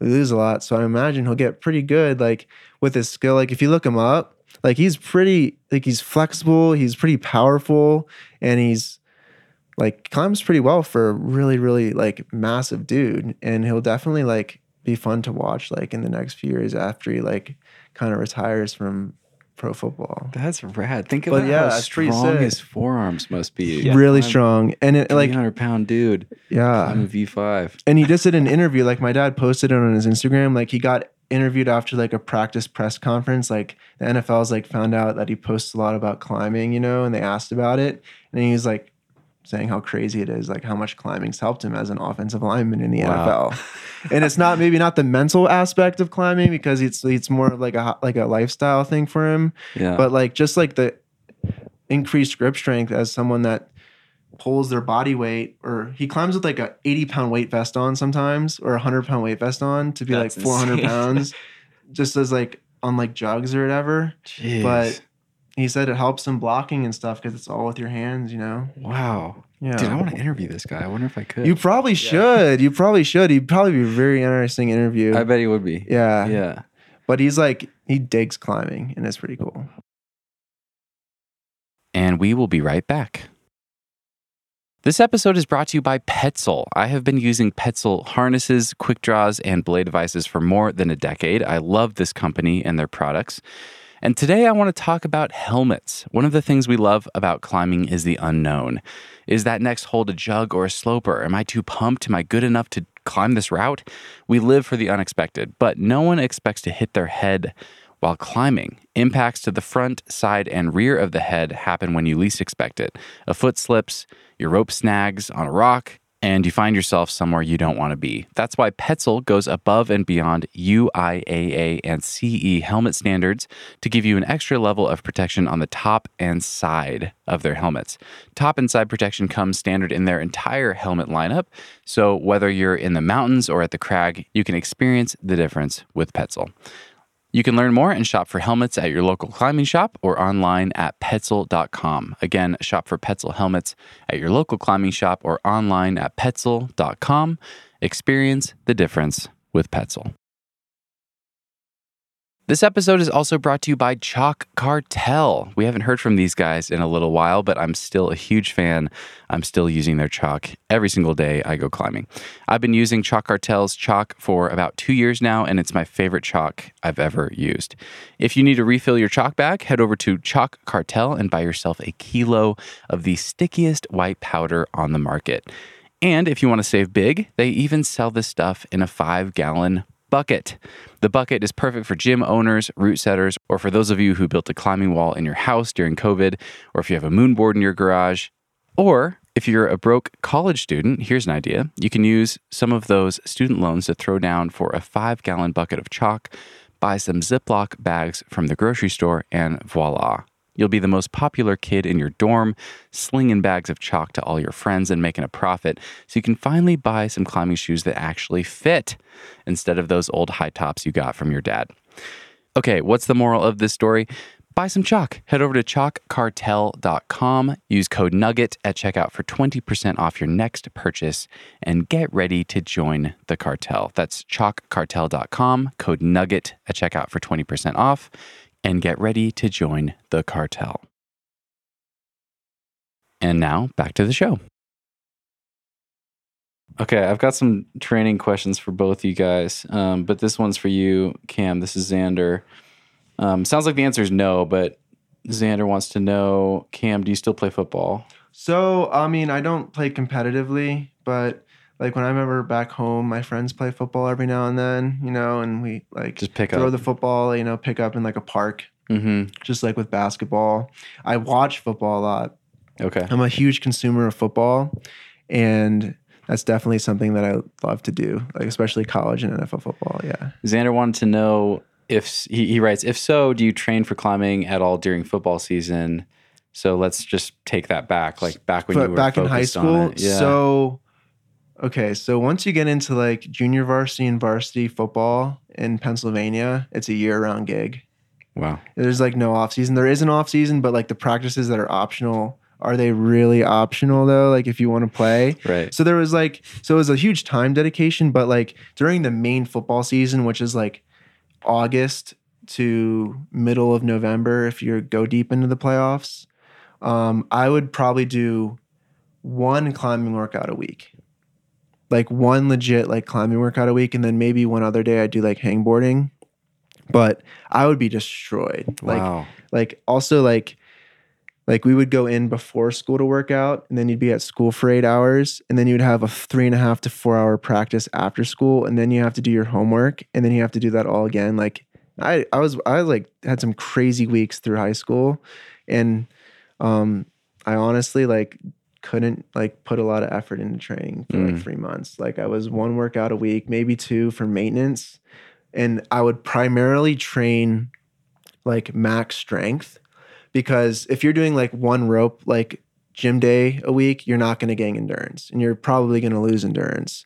The one thing you can do is if you prime like your tendons and your pulling power like once or twice a week you can maintain a good amount of it. Like you'll obviously fall off that's someone that does like two a days like four days a week to going to do two workouts but as someone who wasn't doing that back in the day and just did two good strength workouts a week I was able to maintain a level of strength that I wouldn't be taking a lot of time to build back by the winter time. And then I could focus like until the spring of building back my power endurance, building back my aerobic capacity as a sport climber, hmm you know?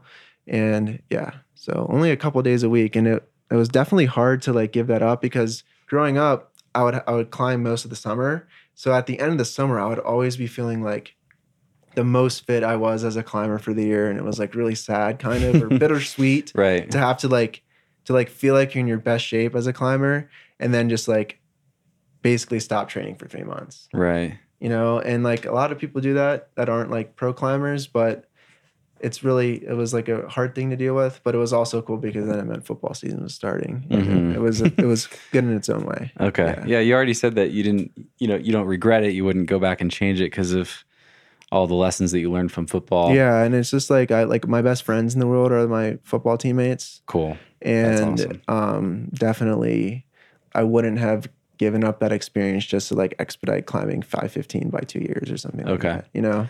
Well, I want to ask you what you think it did for you physiologically because I interviewed your dad and he talked about this and like this was intentional. You know, I'm sure that you wanted to play football too, but like football's a pushing sport, climbing's a pulling sport, and he wanted you guys, you and your brother, to be well-rounded athletes. Yeah. So Do you feel that it helped you? for sure. Okay. Yeah. Like I definitely would say I definitely like I would say I'm a pretty good athlete compared to a lot of climbers that just climb their whole life. Um, I didn't play just football like I did um, basketball growing up.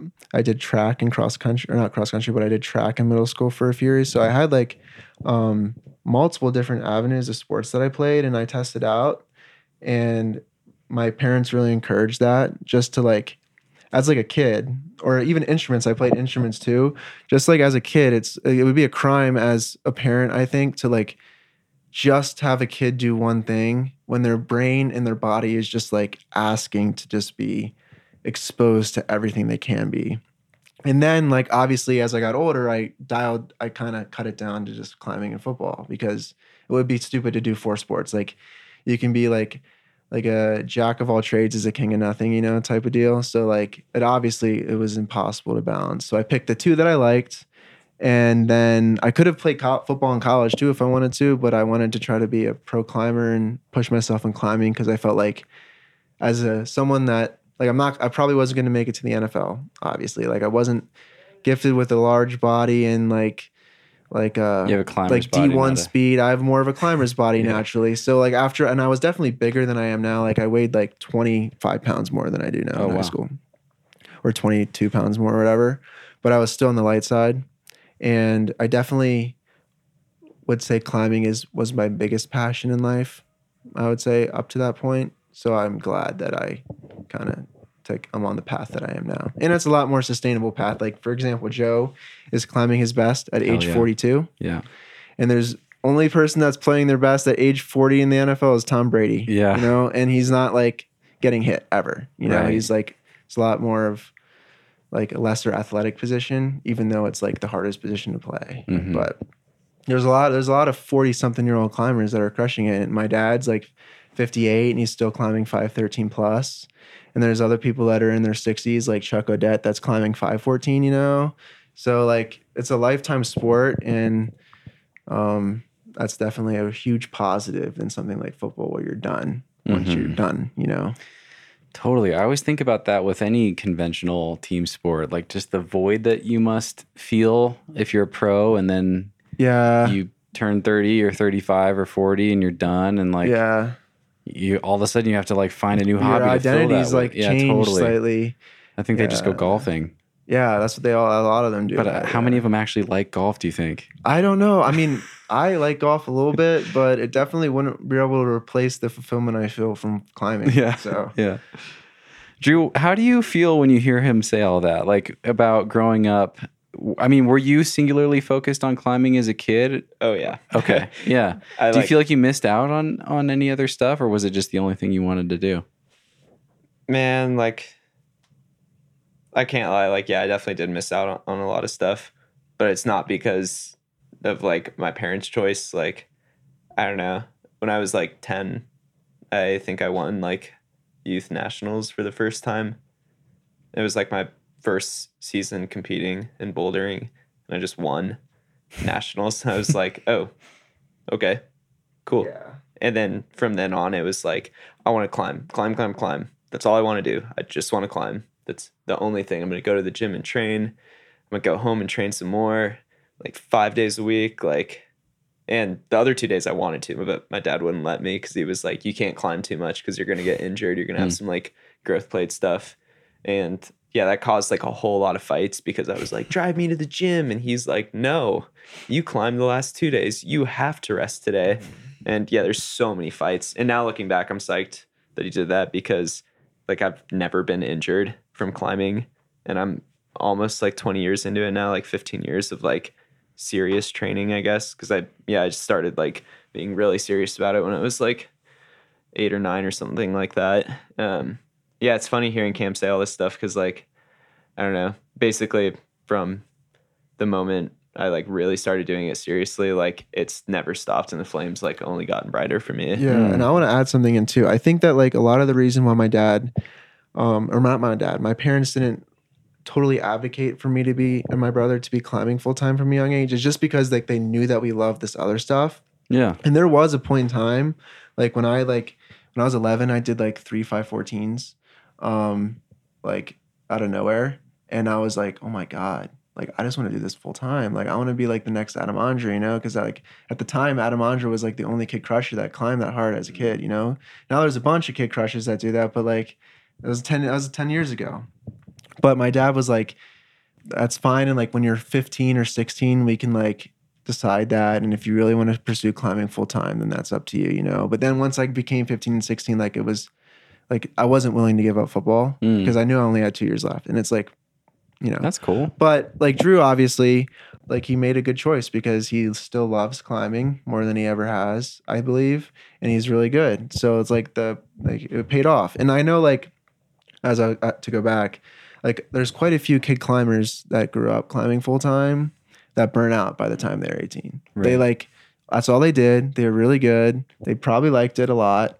But then once they went to college, they realized there was this whole other world out there, you know, and like their kind of passion died down. And luckily for Drew, like climbing is his main passion in life. So that will never be the case. hmm But um, that's not for everyone. And I think as a parent, you definitely have to, or I mean, I'm not a parent. I don't want to give parenting advice, but just from like obviously being a kid climber that was good and having parents that were known in the climbing industry. And my dad's a famous climbing coach that like definitely was like a line that you have to like, like kind of deal with, you know? Sure. I mean, I agree with kind of everything Cam said, and I think I kind of am like a different case in that, like my brother, for example, my sister, um, Jono actually is getting into climbing again. Um, my parents, they were like, "Yeah, you're gonna have to do a sport or a couple. I don't care what it is. You can do anything." Um, right now, like when he was like eight, nine, ten, there's just like he didn't have like a desire to do anything. So they're like, cool, you're to climb because that's to make it easier for us. Um, and then when he was like 12, he was like, I want to start wrestling. My dad's like, cool, you don't have to climb anymore. You Mm. can go wrestle. And I mean, Jono made like finals at nationals in like Wow. UD or something like, like he's really talented. Um, but he wanted to wrestle and ski. Oh, and climbing he did. yeah Gotcha. but he didn't he didn't like climbing i think part of that was just growing up kind of like being two and a half three years under me Um, Mhm. Yeah. he's yeah he's about two and a half years younger than me and having like me as the older brother where like i'm winning nationals i'm going to worlds like oh cool i just did like uh like basically borderline 15a or something that assassin climb at smith like i did that when i was like 15 i think or something 16 like it's pretty young and makes perfect sense why john was like i want to do my own thing.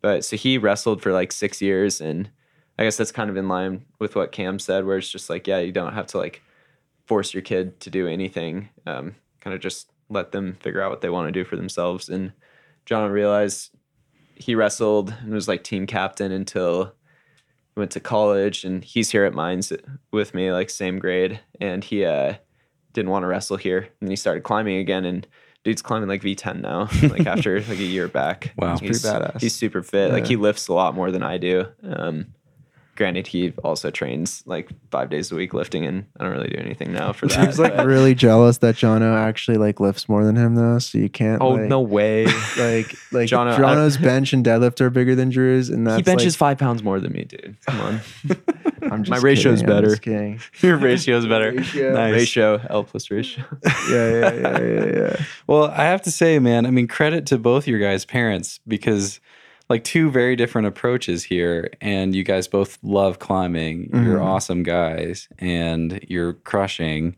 in the things that you love. Like, that's that's pretty rad. I mean, there's credit to your parents, but also it's so fascinating that there's like clearly no best way to parent your kids. Oh yeah, yeah, yeah, yeah, yeah. And I just like, yeah, I agree with that. Yeah. I- like I definitely wasn't trying to give any parenting advice. No, you're just, good. Like responding to the question of like like football and like training them for climbing and like the like the philosophy behind like the two Right. sport idea as an adolescent, right. you know, and like diving deeper into that. But Let's go even deeper. I got I got a couple of questions about this, and I'm guessing that probably both your dads are going to listen to this. Oh, Yeah, ab- I'm absolutely sure, So, yeah. hey, Dad. does- my dad So- doesn't know I'm doing this right now, though. Oh, Like, really? I wanted it. I kind of like wanted it to just pop up, and my dad just be like, "Oh shit, like Oh, Cameron's that's on the awesome. pod," you know? Oh yeah, I actually do don't think I I'm told like, my dad. I'm like We'll pretty spontaneous with that stuff. Like my dad one. doesn't know I was here, and I posted an Instagram story, and he was like, "Where are you right now?" And I was like, "I'm at with Drew climbing. You didn't know you were in Colorado? No, but that was also like a last minute trip, you know. but like I'm 21, like I don't have to tell my parents everything I do at all Totally. times, you know. Yeah. But My I parents, like, like- like to be a surpriser, you know. I love it. Yeah, my parents always ask like what state I'm in when I talk to them on the phone. Um, because I do the same thing. I catch up with them every two or three weeks usually.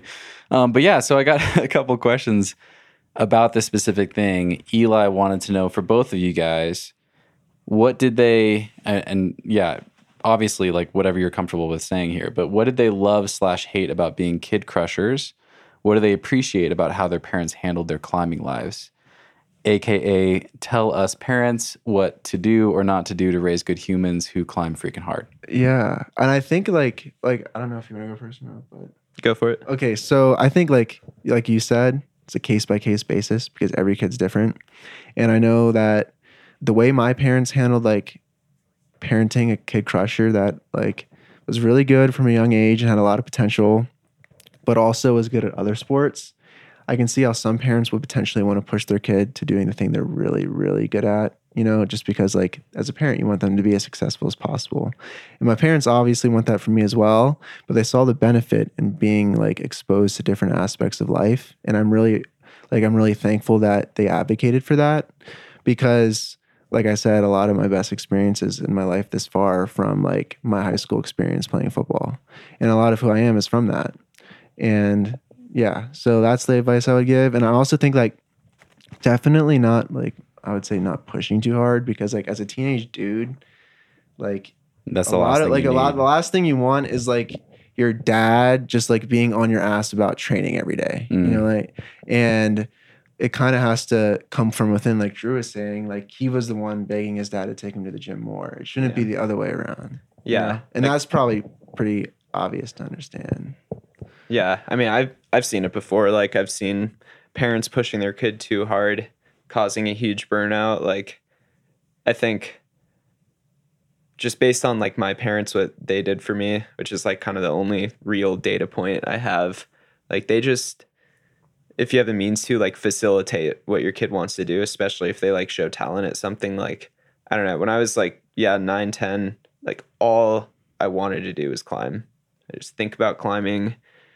I'd go on YouTube and watch climbing. When I wasn't in school, I was like somehow like trying to like be a better climber, like even at that young age. So like I guess my dad recognized that. My mom didn't for like a little bit until she kind of like I guess put two and two together, like, oh yeah, Drew really does like this. And like my parents were getting into like fights because my mom thought my dad was pushing me and my dad was Mm. like, I'm trying to get him to like slow down. Like it's you know, he's going way too hard right now. Um, but I think yeah, as a parent, like it's your job to like find out who your kid is and help foster that, not like push them into a mold. Mm. If the mold is like Cam said, like being exposed to a lot of different things and seeing what they want to do best, like that's great.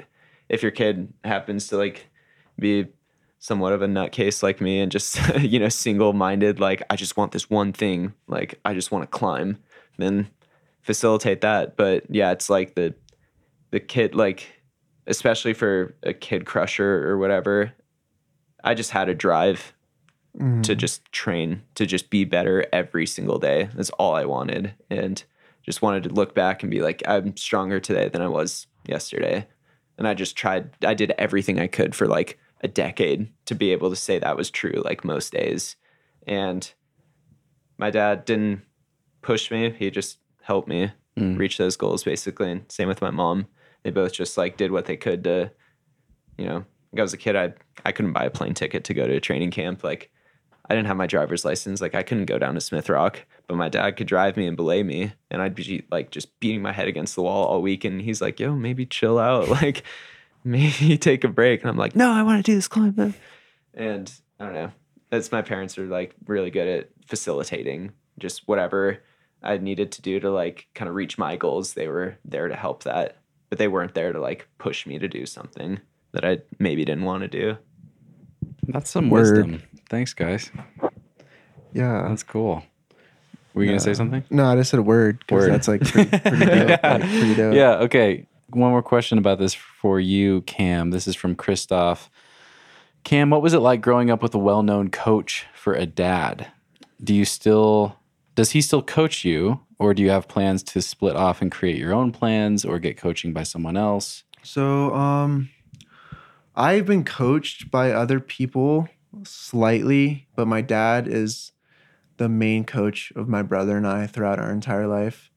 Um, it was very, very advan- It's like right now, it's very advantageous. Um, as a kid, you didn't really appreciate it that much Sure, because yeah. it's just like that's all you knew is like your dad. Eric, he's Eric Hörst. He's the training guy, and he's very well rad gym in your basement. So like we would go down and train with him, and he'd coach us and write our workouts, and we just like follow them because that's all we knew. but like not every kid has that, so we were obviously very lucky, and a lot of people would love to have that. And now that I'm like an adult that's like kind of on their own training, like I definitely realize like I was very lucky to have that like access to like a coach. And like because I wasn't on a climbing team like Drew and a lot of the other people, like they had access to the coaches that were really good through their climbing team. But since I wasn't on that, like my dad was my coach. So that definitely is why we were as good as we were as climbers because my dad definitely like helped create the path as far as like training and climbing goes. And then like in the future, I think that like I definitely want to give back to the climbing community in some way as far as like giving training advice or coaching and stuff like that. Like I've seen you. You've started. yeah, I made some that. videos on YouTube. Yeah, I made yeah. some videos on YouTube. I'm gonna like try to redesign my website and like do some training stuff on that. Um, my dad has like PhysiVantage now, so like his training for climbing persona is definitely like he still like does his training podcasts and he does like his training cafes on YouTube where he talks training, but like it, the majority of his energy is invested into growing PhysiVantage because that's his passion Mm. and it's what he's psyched on right now. And definitely like if I can help like keep the training for climbing um like brand alive and thriving in the future, I definitely love to add to it because like I was in my dad's ear for the last 20 years, so I know a lot and I'm also like in school for exercise physiology. Oh, cool. So um like I'm definitely trying to like know scientifically and like know the game and understand the game as far as training and nutrition goes for sure.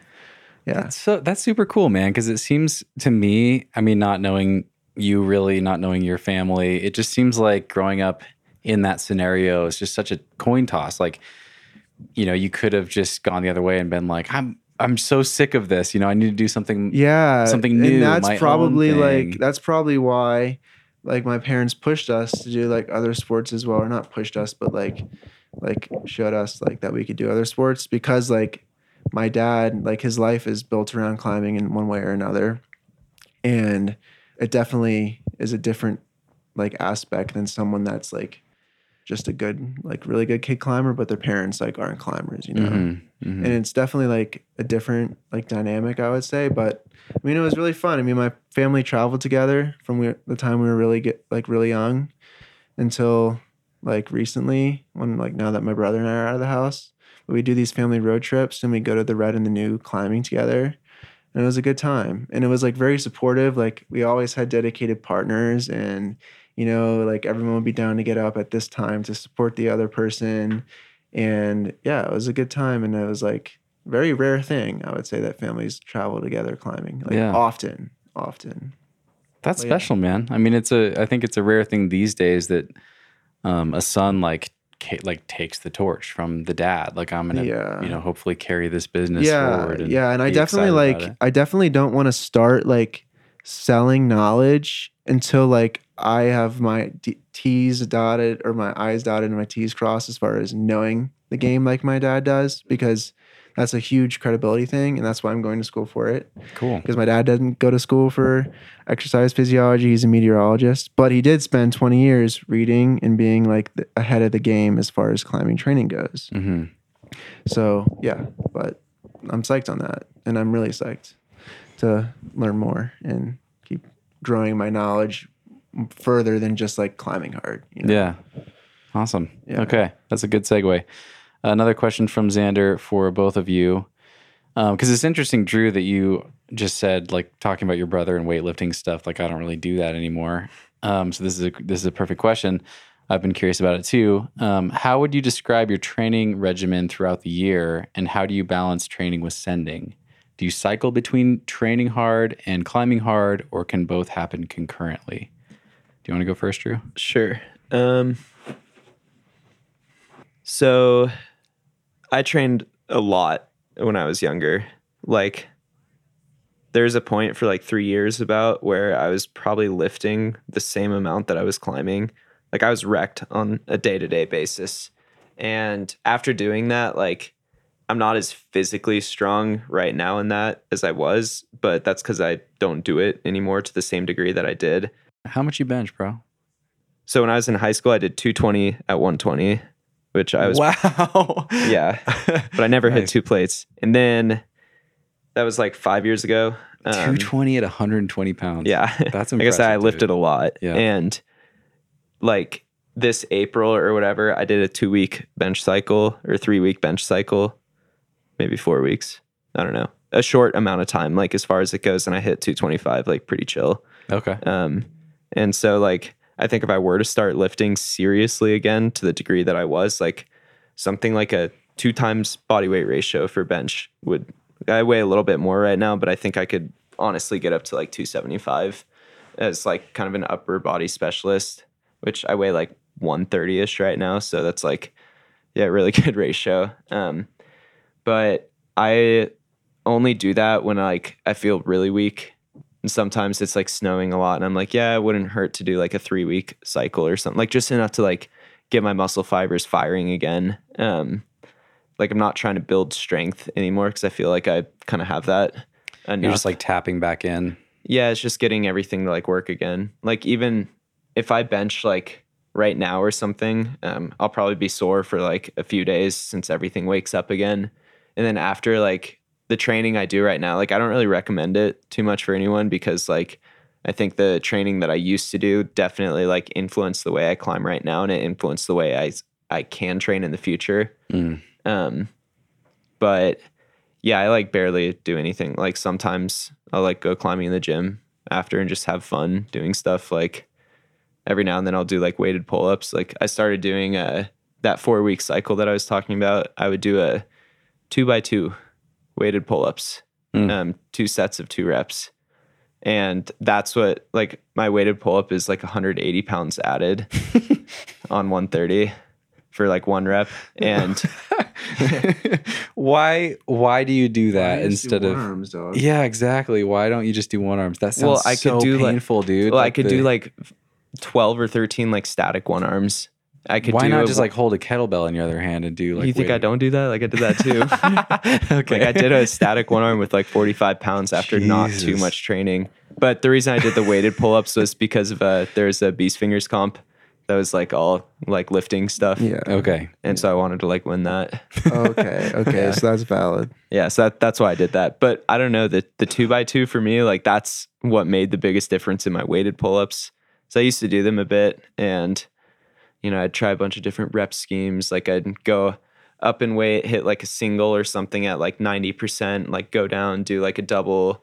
Like I just tried Like a bunch pyramid. of different things, and it was more just like seeing what worked for myself and what not. And then it was like, oh wow, like the less I do, like the stronger I'm getting, like way faster. Like every Mm. single like session, I'd add five more pounds, and I'd be like, oh cool, oh cool again, oh cool, dang, and then that just kept going up until I was like, cool, I have four 45 pound plates on, and Jesus. damn, How often were you training like that when you were doing that?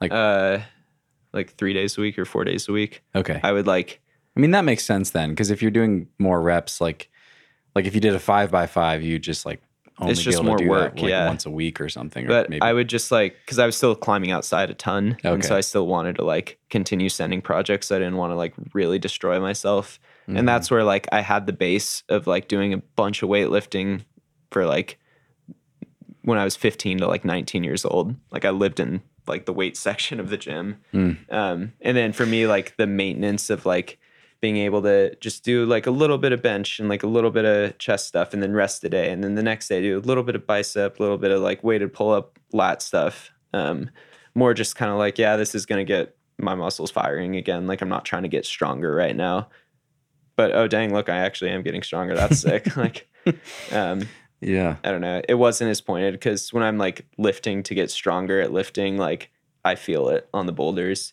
And when I'm Mm. lifting for like maintenance or for a competition that I'm like trying to win or whatever, um, it's like I still get stronger, just not as fast, but I don't feel wrecked when I climb outside.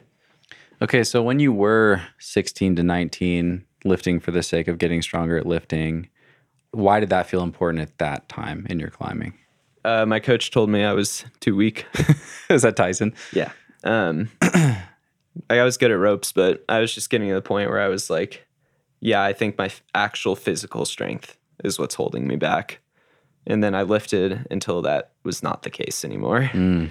And then now it's like definitely not the case. And I'm like, yeah, I don't really need to do like physical stuff. I think it's more like mental training for me. Hmm. Like I was kind of saying earlier, being able to like see a project through, like learn beta easier, um, just continue like doing climbs in a certain way that like builds confidence. Like right now at this stage in my climbing, like that's more important to me than like, oh yeah, let's go from like 10 one arms to 21 arms or something. Like that's not going to make like the same amount of difference for me that Right. would have like a few years ago. Okay.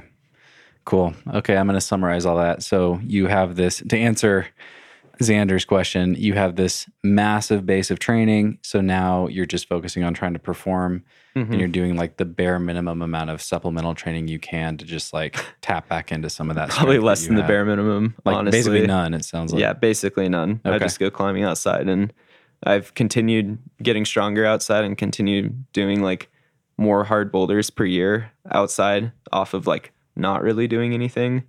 And so yeah, sometime in the future it, it'll be time for me to like you know, maybe once I do like a 17 and a couple more 16s, it's like all right, like I need to level up again. Like I'm Mm. going to be living in my basement like just training for a while. Like I'm not focusing on outside right now because it's been like basically almost three years at this point since I've only been focused on outside. And like, man, every single week I go out at least like four times or something. Like, I think the last, there's maybe been like five or 10 climbing days that I've had outside where I'm climbing and I'm trying something easier than V14.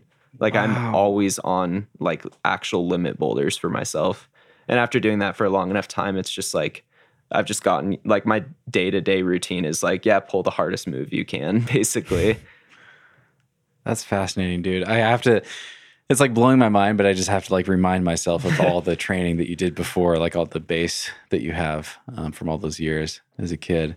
Because for me, I mean, like the the thing that comes up on the podcast all the time is like consistency, but variety. You know, it's like Mhm. keep climbing or keep training or doing something all the time, but like mix it up to keep it fresh and whatever.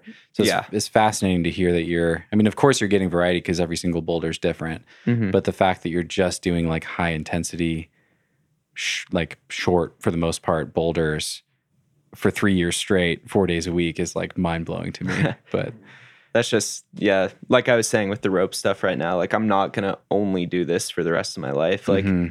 it'd be really cool to get into other stuff, other forms of climbing as well. Like, do some like big ass 20 mile like ridge link ups, like climb five, six or whatever. Like, that's a pretty beastie endeavor. Like, that's a whole lot of hiking round trip. Like, does that sound appealing to you at some point, I think it'd be fun to suffer in that way.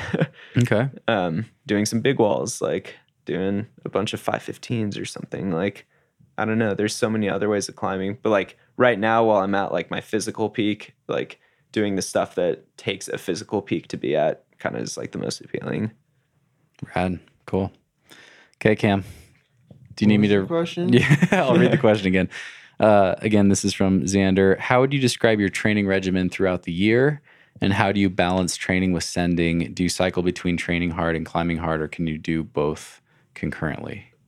Uh, so I think like an important thing to differentiate, like before talking training, is like a boulder, their training regime is significantly different than obviously a high end sport climber. And um, like people that like, if, if you want to just go outside sport climbing indefinitely for three years, it's not it's not going to be like you're not going to get the same results as someone that does that for bouldering because climbing sport routes you're engaging your energy systems in different ways throughout different routes. And in bouldering if you're doing like these 20 move or less boulders you're engaging one energy system which is your anaerobic energy system.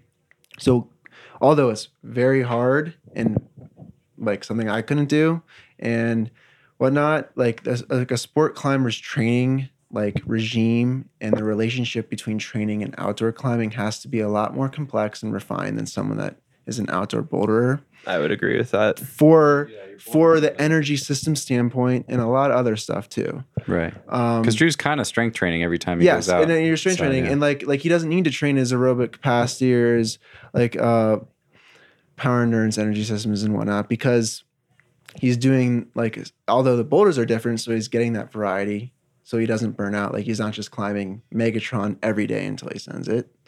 But since you're only engaging that one energy system, it's not as complex of a training like cycle or arc as you would as a sport climber. And that's why I personally like sport climbing a lot more.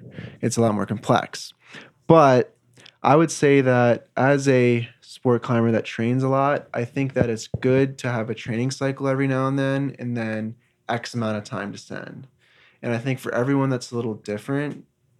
But if you go on a sport climbing trip for let's say a month at like the two week mark, by after not training, your max strength's going down. Mm. Like every day it's going down.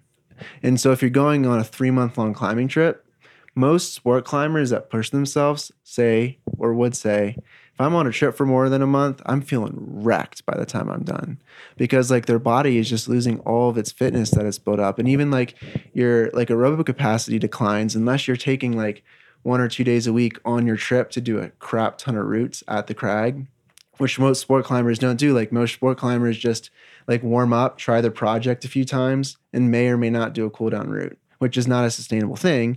And it's different as a boulderer if you're just going out and sessioning on this block, and then the next day you're sessioning on another hard block, and you're training that energy system, and you're keeping your max strength, you know. And the only thing that would decline that is if you are not taking enough rest, you Mhm. know. And when Drew was saying he was going out four days a week, that's a good balance for hard bouldering, you know. Yeah, I usually don't. He's not he's not going for he's not sessioning six Yeah. days a week and then taking one rest day. You know, he's not sessioning V16 six days a week and then taking one rest day. You know, so that then that would be a recipe for disaster after three years. But luckily, Drew's obviously smart and knows not to do that. But as a sport climber, I would say do like four to eight week training blocks where you're like at the beginning focusing on like more strength stuff, in the middle focusing more on like power endurance stuff, and then at the end focusing on that aerobic capacity. That's like a good layout. But you can't only obviously focus on that one thing during those two weeks, or you will suffer in those other domains. You know, so you got to always be like if you're in a strength cycle, you got to be doing at least one or two like days where you're getting like a good pump in a week. You know, but then when you're getting towards the end of the cycle, you can't just do two weeks of not doing any max bouldering or max hangboard or weighted pull-ups because then that two week clock is ticking like you're on that trip already you know? Mm-hmm. So it's a lot it's a very complex thing and like it's a case by case basis thing. It's a project thing. It's the length of a trip thing.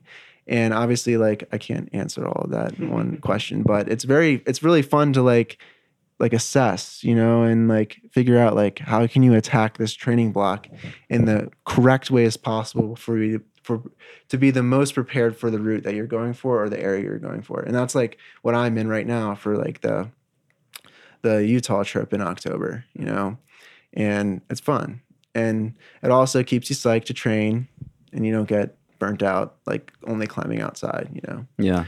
But yeah, and I think like if you live another cool thing too is like if you're in a training cycle, like you don't necessarily need to stick to only climbing in the gym for six weeks or eight weeks or however long your session like your cycle is if you live near outdoor climbing because you can design your workouts at if you go to a crag around a specific energy system or like workout.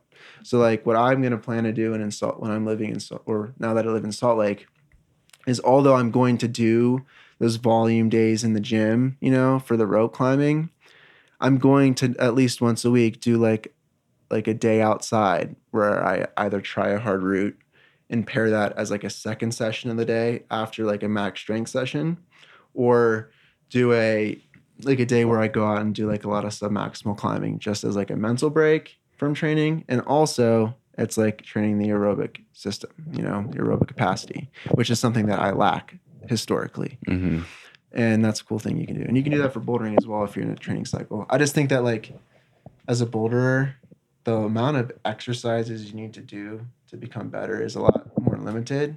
And like a lot of boulders can just do some minimal gym training and just go hard at the crag. And if they stay uninjured, they can progress through the grades. I would Mm. say, you know, at least those who had a training base and background, you can just like obviously pull someone off the street and tell them to go bouldering every day, and they progress the same way Drew has had. Right. You know, Right, right, right.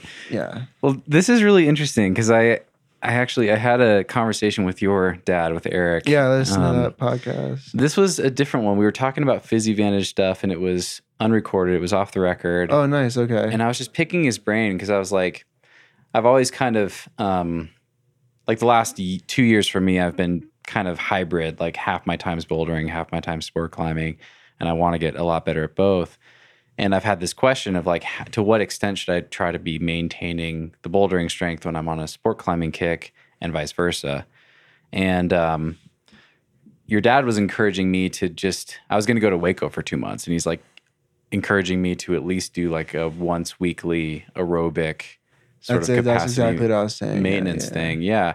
And I ended up not doing that. Um, but it was interesting because he told me, I don't know how you came up, but he said that he had encouraged you to do that, Drew, like during this time where you're focused on bouldering. And I'm just curious what your feelings are about it. Like uh, you're obviously choosing to just fully focus on what's in front of you. But I see it time and time again too, where like all the really strong boulderers seem to be able to switch to sport climbing and within about a season just like crush you know like the v15 boulderer climbs 15b after like one season of of Well, projecting They're so they're also the 15B they're climbing though is most likely a bouldery 15B. You know. that's fair Yeah, Yeah. and I think there's like different things about that where like I guess it's like kind of a multi-part question or statement, but like someone who climbs really powerful V15, like yeah, their background isn't as a rope climber, like they're not an endurance athlete likely, but the moves that they can pull, like any move on a 15B is going to be so easy if you have the V15 power. Like and then it's just like, oh, that's what i'm getting at yeah, it's Yeah. like, okay, cool. Like all the moves are easy. I just need a baseline of fitness where I can just get up it without getting pumped enough that I'll fall off. And it's a lot harder, I think, to go from like endurance. I guess it depends what kind of athlete you are. Like for me, I'm like not an endurance athlete. Like my max strength, like it just stays. Like it, I don't, I guess that might be from the bouldering or something like that, but like I don't need to like train strength at all. Like I just have it and I keep getting it even if I don't do anything. But the endurance, like I was saying earlier, like I lose that very fast. It might be different for Cam because he like definitely has like a larger background in sport climbing than me. And I know I've talked to uh, Jonathan Siegrist before, and he's like, when I talk to him, he's like, yeah, the, the power for me is really hard. Like, you know, I just like I just won't get like I keep my endurance if I like don't climb for a while. But like getting stronger is like the harder part. And for me, it's like, yeah, the getting stronger is like not that bad. It's like the man, how do I not get pumped on this? and I think the aerobic thing that Eric was talking about, um, I might have asked him about. I don't. I remember asking him. I don't remember what it was in reference to. It might have been some like longer boulder or something like that. But I have noticed that where like I just yeah started rope climbing again like once a week, but it's because of these long boulder problems. Like it's not affecting my like like power at all. Like all the moves are still fine. I just get like a little too pumped and I fall at the end on like a V5 section just because I'm so gassed.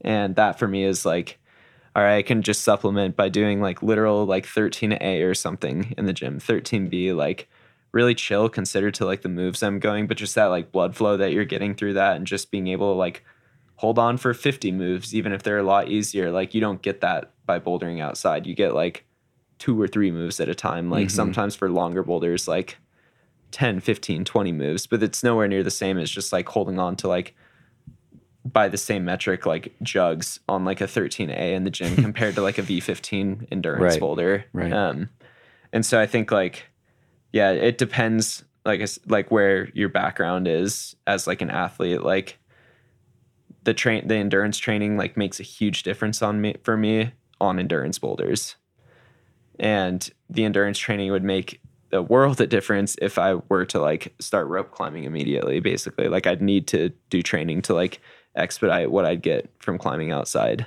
Um, but like the strength, like maybe for Cam, if he like were to stop like going on rope trips and just like do a like a two month bouldering thing, like I want to send this boulder here or whatever, like it's four moves or something, like you definitely probably get like a lot more out of doing hangboarding or like trying really hard boulders or something like that, just because it's like not the norm, I guess. That's what I'm mm-hmm. trying to get at. Yeah. Like my norm is not endurance. Right. And so the endurance helps. Well, I'm curious though. I mean, knowing that you eventually want to go back to hard sport climbing, does any part of you feel like you should be maintaining the aerobic system more, or do you just know that like Oh, I lost it'll, that. it'll come back? It'll, okay, it'll come back. Um, it'll come back. Yeah. every time I like go through like a rope season and then boulder season, like I did that in youth climbing a lot. Granted, it's not like three years; it's more like six months on, six months off. Yeah, the first month kind of sucked. The first few weeks, like, oh my god, those were awful. But then it just comes back, and I Mm. think for me, like, that's another like training base. Like, I did have like a period of time where I was doing so much ropes, like. I don't know. Tyson would do this thing with me where I do like eight five twelves in a row or something for like Aerobic capacity. yeah, for like five sets. Like I'd be climbing for like 20, 25 minutes, 30 minutes. I'd do like 300 or 400 moves in a row. they weren't that hard, but it's like building up the capillaries in your arm. It's similar to like Tour de France bikers, like Mm. going for a really long, mellow, easy ride. Mm. Like, even though it doesn't feel like training because it's not like, you know, super hard, painful, it hurts, like it's uncomfortable. It's like necessary at some point. Um, yeah, I think like And that's like something that my dad was recommending you do one day a week on your Mhm. bouldering trip. Mm-hmm. Yeah. But it, it depends if you're like trying to maintain something. Like if you're going from a bouldering trip to a sport climbing trip, probably want to maintain. If I'm like, no, I'm just going to be bouldering only for a couple years, like there's, for me at least, like there's not really a point like trying to maintain like rope fitness that I need to like climb really hard on ropes. Like Yeah, I'll just suffer for a couple months and get it back at the end of it. that makes sense. Cool. Thanks, guys. Um, I have a question from Bryce. Let's see here. This is a this is an a caveat or an extension to the last question. Um, to the degree that you can train and climb hard concurrently, how do you maintain or even gain strength while working hard outdoor days into your program? And he writes, I've always been a weekend warrior, but I'm about to hit the road for for a year to climb full time. Psych is high, but I have a hard time believing I can substitute three to four days a week in the gym for two to three days a week outside and not get weak. What is he? What is he saying? Like How he, to, he how said to he do thinks both he, he said he thinks he needs to go in the gym a few days a week. He's going to hit the road for a year and he's worried about getting weak. What should he do? okay, so I think that he should definitely not. Is he is he a sport climber or boulder? Does it say or no? Ooh, that's a that's an important question. He doesn't say. Yeah, that's actually the That's defining the question. defining I question. think. I think Yeah. like if he's going bouldering for a year, I think he should just like not boulder too many days in a row, and then he can boulder for a year. Yeah. But as a sport climber, he should definitely like once a month do like a week or two in the gym. Okay. Like maybe do like three weeks, one week in the gym, three weeks, one week in the gym, Mm. type of deal. Even for bouldering, that could help too. And even that could help for bouldering. Yeah. um, Why do that instead of just like having one day every week on the moon board or something like that if you're sport climbing? Well, you could you could do that. It's just that like personally, like if I'm like if I go to this area and I want to send this climb, I want to send that climb. You just wanna go I don't wanna, like I don't want to go hard in the gym one day a week because that means I'm gonna have to rest one day and then try the climb again. So then you're only trying your climb like two days a week, and then like it might take you four times as long to send the climb than you need to.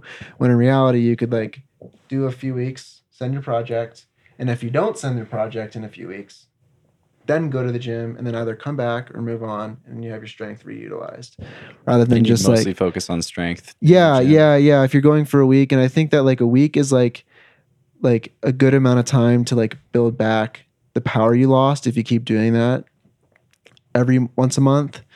But if if you're going like if he does like the first three months of his trip and just travels and climbs and is like living, then going to the gym for one week isn't gonna suffice that three months of strength that he lost, given he's a sport climber. Mm. but And- two or three weeks in the gym might. But two or three weeks in the gym will get back. Like I generally like like right now I'm three weeks into my six week cycle that I'm doing.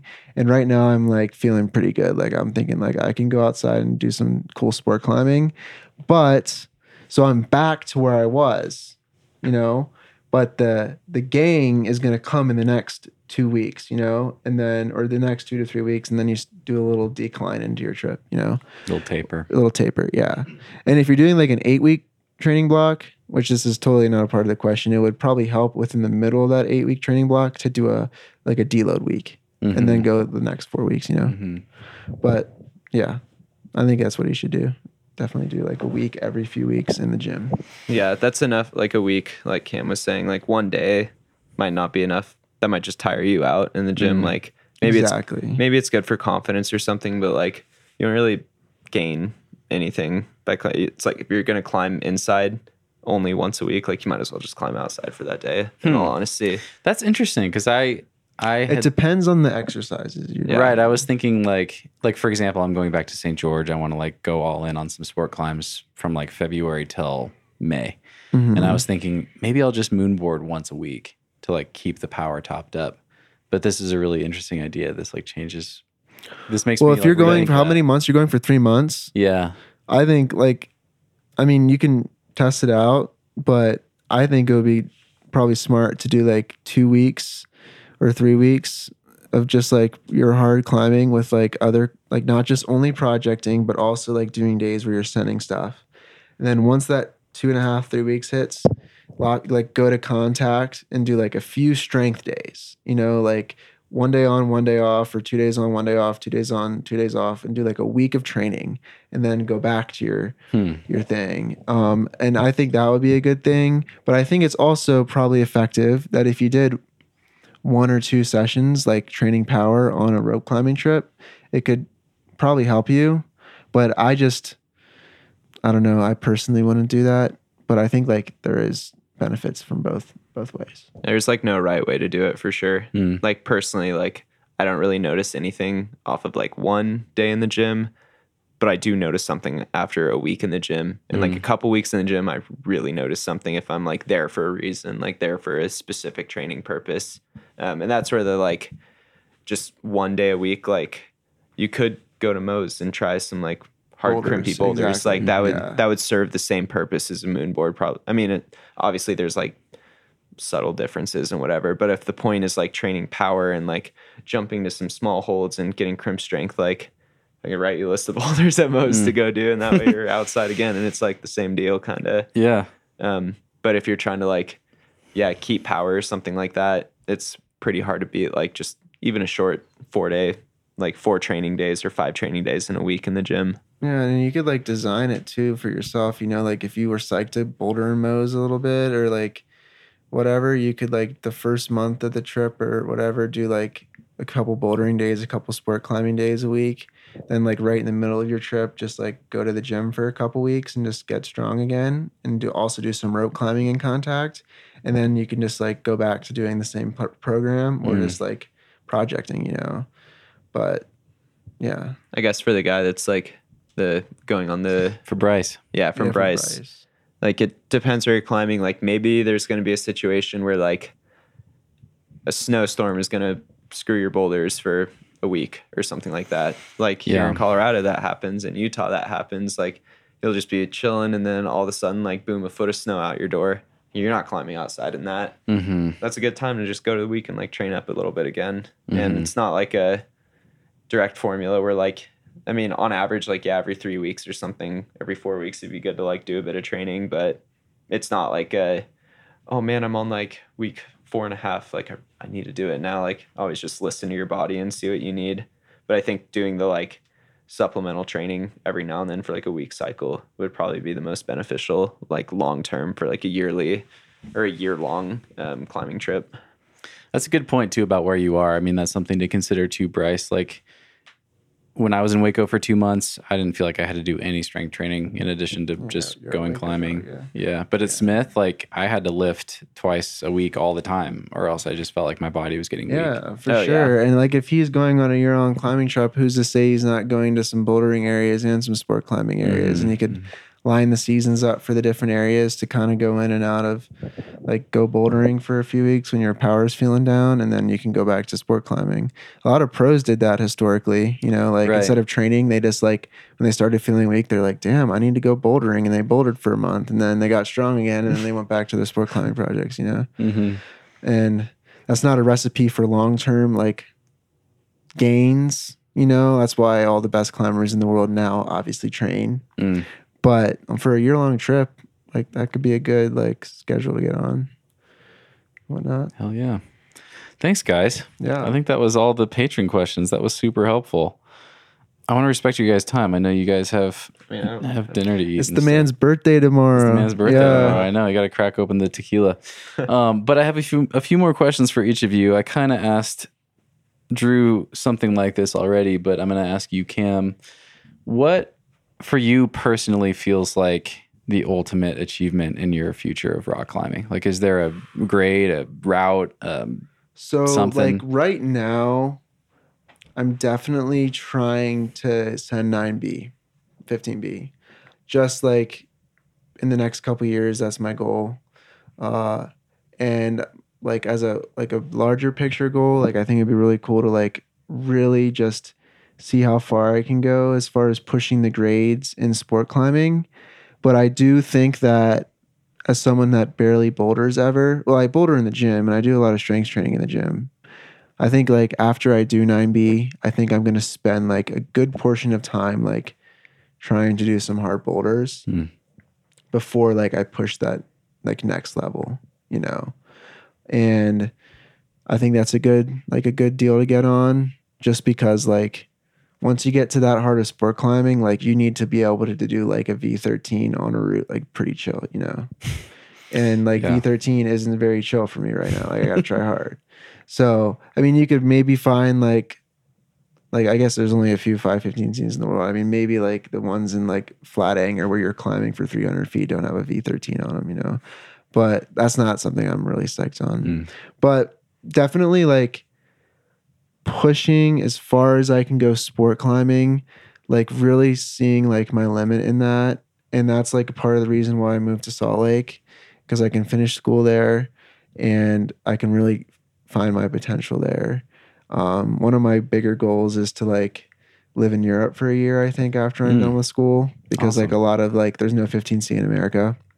So like if I could theoretically do 15B before I finish school in the next two years, then I can spend a year in um like doing that like 15B and then also like really solidifying 9A, 9A plus, like just to have that base, which I've done with 9A recently, but I haven't done that with 9A plus. Um, do that with 9A plus here in the States because there's a couple good ones that I want to do. What And does then- what does solidify mean to you? just like like do like I've done one. I think like doing like having done five okay. or something like that, like an arbitrary number where you're like like getting like solidifying a grade, I think means like when you pull up to the climb, like you're pretty sure you'll be able to do it with enough work, you know? Mm. Like and like Drew's trying to solidify probably like V16 or V15 right now. Like he's probably he's solidified V15. Like he knows he can do it. But like V16's like so you're solidifying them. Like when you pull up, you know that like it's in the like not in the bag, but like with enough effort you can do it. You, like you're not gonna have to train specifically for the route. Hmm you know and that's what i want to get to. I think like all like everybody that's climbed 9b plus definitely has that like the ability to be like the dispatch of 15a just like with enough effort and that's like um pretty badass and i want to be able to do that not just for the grade you know? Uh, i don't i don't climb purely for the grades like i definitely like want to like experience like the perfect red point you know? Um like the just like did everything right like just like the feeling of perfection. And like a lot of my best like hardest red points like I, I messed something up during the red point but i like had it dialed enough where i had enough strength where like i was able to fix it you know? And i think that like personally the most satisfied i am in climbing is when i red point a route and i just like perfected like the climb Mm. like the dance. And that like is something i want to do. And i think like as you push the grades higher the lines get better. Like the margin for error gets lower you know? And that just requires more perfection. And i want to i want to see how far i can take that i think you know? And like also like I said, goals for climbing is to hopefully like become like an influence in like the training community as well, like my dad, and Yeah. like balance those two things. Because like I think something that would be really cool is like to build off of like my dad's platform, but the thing he never had was like the experience of being a 515 climber, you know Mm. and that's a big aspect to add into your training because you can you can't empathize as someone like um, you can be a very effective coach and understand the science but to be able to be inside another athlete's head and understand exactly like what they're going through is a slightly different thing and i'm sure drew obviously could agree to that Yeah. Would you want to focus your training as far as like what you're sharing with the community? Would you want to focus that on like the very high end? No, I don't think necessarily. I mean, I haven't really thought about it too much, but it's definitely something I'm thinking about more and more as I'm like progressing through school and trying to find like a legit career path. Yeah. Um, I don't know. Like, I, I think it's very fulfilling to coach people that are like not like beginners, but like people that are at the level where they're starting to train. Mm. You know, and as long as they're the type of people that are very um dedicated to improving their craft rather than just be like the type of people that are like I'm trying to train, you know. I think it's very fulfilling and a lot of my friends from high school that I've gotten into climbing, like I coached my friend to like climb V10 for the first time last year. And that was like really sick because he's like 4 years into climbing and he sent his first V10 and I like Wow. coached him the way there. And that was really really like fulfilling to like have him call me and be like, "Yo, I I freaking did the V10, bro." And that was really cool and um, I definitely want to like do that more with other people in the future. I think. Awesome. Drew, what do you think it's going to take for you to climb V18? Oh God. I think I know. I think V17 is like just a matter of time. It seems like. Is that fair to say? Yeah. Um, I mean, is I've actually thought like- about this a lot. Really? Um, I'll need to go through, like Cam said about the base. I need to be confident on V17. Like I need to have like for a climb that could tick a V18. Like that is just so many like limit moves in a row. There are almost too many factors to like really get into it. Like something like V18 would be like stacking two V16s on top of each other or a V15 into a V16. Like that's mental. That's so many hard like even just a 15 is like okay, that was that was really hard. Like yeah, maybe it went fast or something like that, but dang, that was like, you know, a couple of like some of the hardest moves I can do or whatever. Now it's just double that. Like, know, that's crazy. And like we're saying, like no rest in the middle as Right, well. Like you right, don't right. you don't get like a nice little knee bar rest. Like you're going the entire time. And for something of that grade, I think the most important thing is like finding one. Like I was going to ask, like, are you aware of anything that might be that level? I'm aware of two, Okay. maybe three. And Are other Like- people like are other people trying these things? not actively trying, no. Okay. Um, but yeah, something V18 is like part of the reason why I need a bunch of V17s first is because each V17 represents like a season, at least if I'm lucky. If mm-hmm. I'm really lucky, just one season of like pure dedicated work, probably some training to go into it too. Because like if we're talking like the adding game or whatever, V17 is like a 14 plus a 15 or something along those lines 14 plus 16 13 plus 16 like just an incredible amount of like difficult moves in a row and i'll need to be confident on v17 before it's i even think about like trying a v18 because v18 is just adding like another layer to that where instead of doing like yeah the v13 let's, let's add another one you know? No Mm. rest. Keep going. And i think the the way your fingers and like forearms and body start to degrade at that many moves in a row at that high of a level that's like you know maybe uh, six months of like training specifically for that one climb or something like hiring a coach who knows way more about this than I do and being like, I need you to design me like specific workouts. Here's the climb. Here's all the dimensions of it. Here's what the holds are like. Hmm. Like, I think that's what it would take for me to get to that level.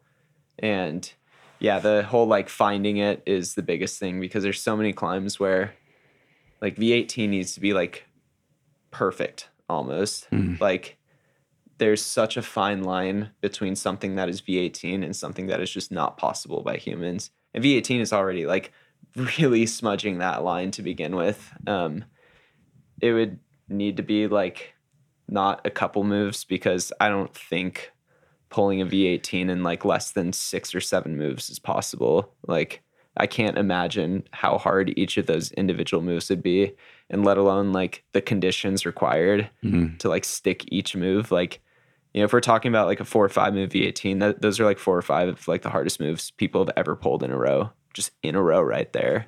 And it need to be something that's long enough where like, yeah, each move is like really, really hard, but it's not like a human limit, basically. Right. And at a certain point, like obviously, like I think I brought up skin and conditions before on the podcast. Like for me right now, like on a V14, like skin and conditions definitely matter.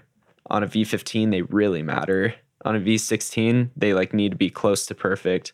On a V17, like for me right now, it needs to be like absolutely perfect. And V18 is like, oh my God, there's one day a year where like the humidity is exactly right. My skin is so good right now. Like, you know, everything needs to be perfect. And I don't I don't have all those parameters yet. I don't have mm. the V17. I don't know if the ones that would be possible are possible. I'll probably need to go exploring and find some stuff that might tick that box. But like as of right now, like maybe I'd like to. I'd like to hmm. give it a solid run at some point, but there's a whole lot of work that needs to happen beforehand. There's also a time limit of if you get too old, like I think your body will fall apart, not be able to pull those. Like there's a time where I will not be like I'll pass the time where I'm strong enough to do that. And so I get that, but maybe. I mean, like Dave just climbed another V16. He's like 40. Yeah. You know, Yeah. you might have more. Than, Dave's a wizard. You might. He is a wizard. You might have Yeah. more time than you think, though. Yeah, that's true. Um, But it makes sense that it would like the first one at least would need to be like a Grand Illusion V18 level, like a 10 Something move V15 into a 10 move V16 or something like that without Yeah. rest or And yeah, I, I know of a couple that might fit that, but it's like at this point, it's almost like, haha, check out this, haha, there's holds. Like, damn, this might go in the future. It's Hmm. not like a, oh my God, like I can do this rig. Hmm. It's more of like a, yeah, maybe I'm not there yet. Um, Does that excite you though? The- Oh, yeah. pro- okay. but there's, it's like, I'm pretty good at thinking, I think like two years out, three years out from now. Probably more two years out is like my limit.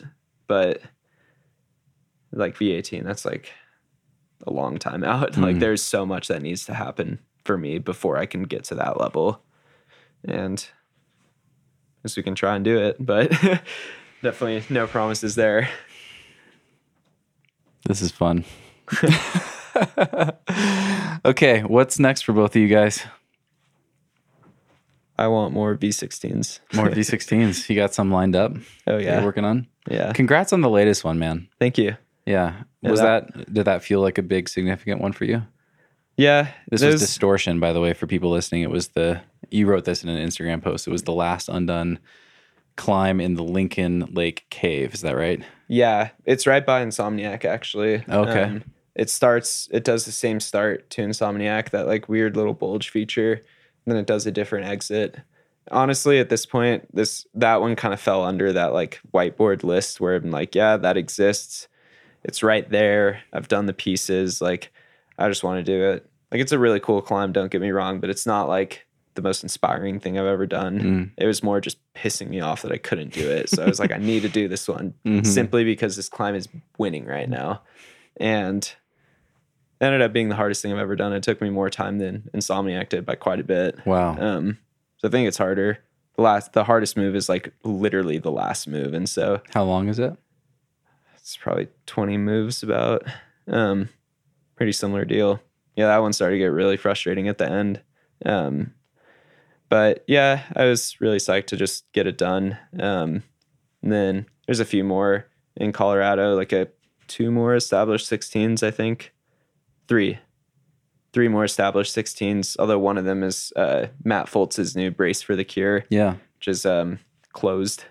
Right. due I to know. half the mountain falling down. I right know, there. man. I wanted to do Wildcat this summer. That was like my main Oh, psych man. was that thing. But Dude, I was it goes. actually at Lower Chaos like the earlier in the day before that happened with my roommate Matt, and we saw a bunch of rockfall, but we didn't see the big slide, and we Mm. were like, yeah, okay, and we got out of there. And I think like the next day or something, I was like, yeah, I want to go try Blade Runner.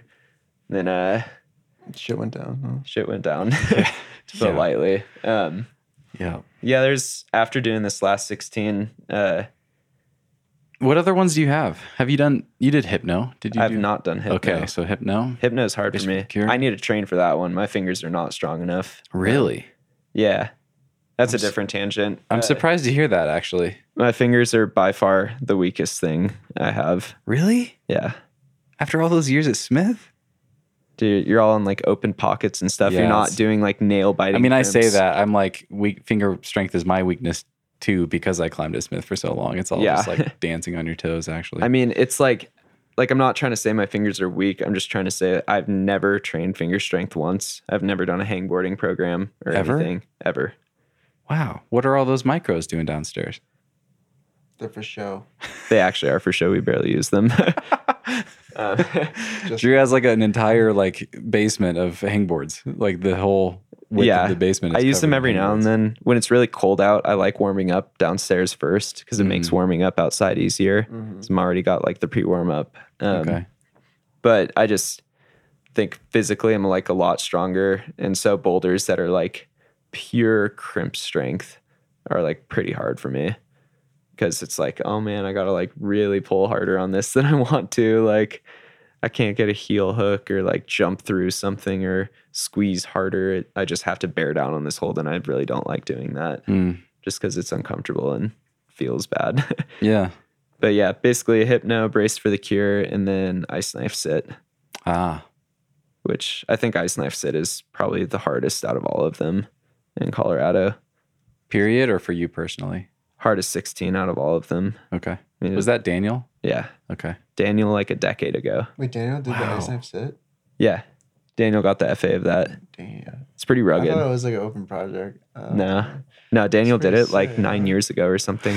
Has guy. not had a second ascent yet. So it's pretty, I don't know. It's a crazy climb. It's uncomfortable. Big moves.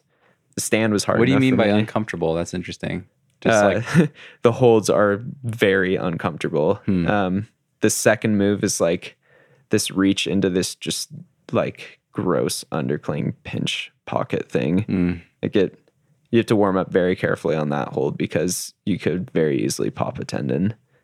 And the rest of the holds are like, man, it's such a pretty rock, but it's got these like swirls through it, Mhm. orange and black swirls. But a couple of the slopers are like very glassy, and so it's it's hard.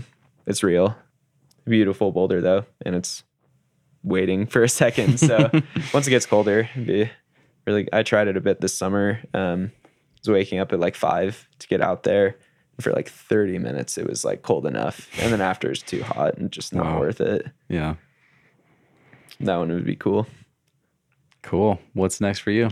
Um, so I'm in the gym for another month. I'm kind of sticking out this training cycle, and then we're down to St. George for the uh, epic battle in the Fin Cave. You know, try to Oh, do yeah. some cool stuff. Hopefully, some cool stuff will happen this fall, and you may be there to witness it or not. I hope so. Yeah. Hopefully. Yeah. I think I will be, man. I'm I'm psyched. I'm really psyched to check out White Claw. Sounds like it's a a good, good fit for me. yeah, and it's like Sounds like we'll have a good crew too.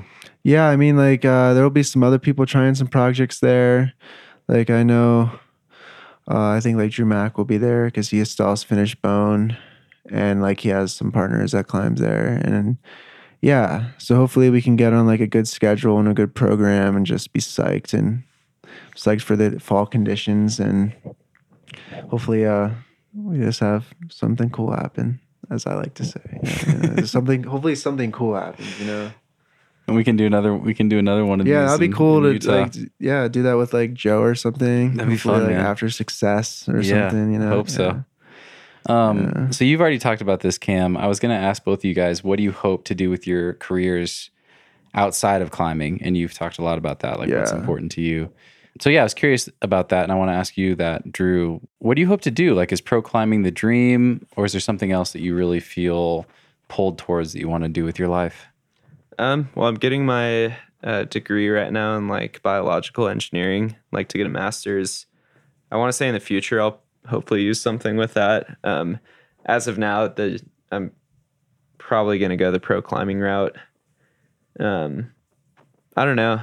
As like this last couple years have kind of shown me like I'm in a unique position to have a really really good tick list and add a really high number of like hard ass climbs into the country, like into the world. Um, I'd really like to do that. I just think it's like I have so much fun. Like every time I put up a new boulder, like an FA especially, like oh yeah, that was great, love it. Like added another one for somebody to try in the future maybe. Um, but I've also toyed around the idea with coaching. Although I think I, if I were to do that, like I might end up going back to school to like Cam was saying to have like a actual background in it. Like I have a lot of experience and I know it has worked for myself, but I don't honestly know like why it works. I just know that I've gotten Mm. results from using it. And I Mhm. know like different training cycles I've done, what some of my peers have done, my coaches told me. And it's like, I think it'd be cool to give back in the future. But I think the type of person I could work with would be like similar to myself. Like, I think the skills that I could help people grow with to like achieve their goals, like, you, know, you better be willing to work really hard for it because I know there's a bunch of people out there who like will give anything to like send that next grade or whatever, achieve what they want to do. And like, I'd like to be a part of that. I'd like to help that. And I think I could. Um, but it's like, type of person I could work with would be someone where I'm like, go until you throw up. Like they're like, yes, we'll do. Mm, Like it's a lot easier to like get results in that way because that's what I did for myself. Like that's how hard I trained when I was younger, and it works. And rather not have like time wasted, if that makes sense. It's like, yeah, might as well get like some Instagram coach to like write you a plan. Mm. You know, like that's the effort you're gonna put in. And so the people I'd work with would be like kind of selected, like, yeah, you're gonna write an application or something like why you want to work and mm. whatever your goal is, like we're gonna get you there. But you know, you got to be willing to put the work in. I think, but that's also a few years out. I got yeah a few more years of school, so kind of until then, like I'm just gonna focus on climbing, and then once I have my degree, like then we'll kind of sit down and figure out what the future is. That's cool. What made you choose biological engineering in the first place? I like chemistry and biology. Okay, that's fair. That's pretty much it. I mean, yeah, I chose engineering because I liked math and physics and yeah, like making things with, you know, Legos and whatever when I was Yeah. a kid. So, I'm not. I'm definitely more STEM oriented. Um, uh, physics and calc were pretty easy, but I'm just more interested in chemistry, especially at mines. Like the chemical engineering is like, it's a pretty tough program. Um, like I'm yeah about to go into my junior year. Now we have all the thermo classes, and I am not psyched for those, but it's still interesting. And it's like, oh yeah, this is not just why things work, but this is you know how it works in the world. Like Mm, yeah. make it in an industrial level at cost effective way. Like, I don't know. I just find it really interesting. yeah, yeah. No, I resonate with that. I always, I started studying math, but it was too theoretical. I needed to like know how stuff was actually going to be used in real life Mhm. to to be interested in it. So I can relate to that. I get that. yeah. Thanks, dudes. Yeah. This has This been re- this has been super fun. Yeah, this man. is I've, great. I've really enjoyed this conversation. Um, the V18 thing's fascinating. Cam, I'm psyched to see. Uh, yeah, dude. I'm psyched to see you in October and see how you do on the route on the yeah, I'm rig. really And psyched. is there anything else uh, that feels important to you guys to talk about that we haven't covered? I thought of something earlier, and I can't. Oh, I think it was when Cam was talking about like the feeling of perfection on a climb. That was like, oh, flow state. Mm. Yeah, that's a good one. Like, I don't know. Every time I send a boulder, it's flow state. Mm. Like, if it Every feels, time. literally every time it feels easy until it or it feels hard until it feels easy and when it feels easy i'm like ah cool i knew i was going to do it today like Wow. There, yeah there's so many boulders where that happens for me like my cam was with me when i did uh, my first v16 and the entire time i'm like bouncing up the trail i'm just like i'm, I'm to do it today i'm to do it today i'm to do it And then sure enough, I like warmed up and it was like first go of the day. Wow. it felt Yeah. easy. And that's like I don't know if anyone out there has tips on how to get into that state more, please DM me. I need it. I mean that yeah, that's like a whole focus of study for sure. Dude, I, I feel it like the true flow state like once a week or once a month maybe. If I'm I mean, lucky. That's way more than most people. That's yeah, rad. dude. Yeah. Like, But that's, That's also like the only stuff I try or stuff where like you need to be in that state to do Mm. it. And so I'm like slowly figuring out how to get there more and more. But like, damn, it's so nice when it happens because it's just, you feel like unstoppable. It's like, I'm just simply going to do the boulder. like, Mm. I don't know. I just thought, uh, yeah, when Cam brought up that feeling of perfection, like the flow state, like is perfection, I think. And it feels good.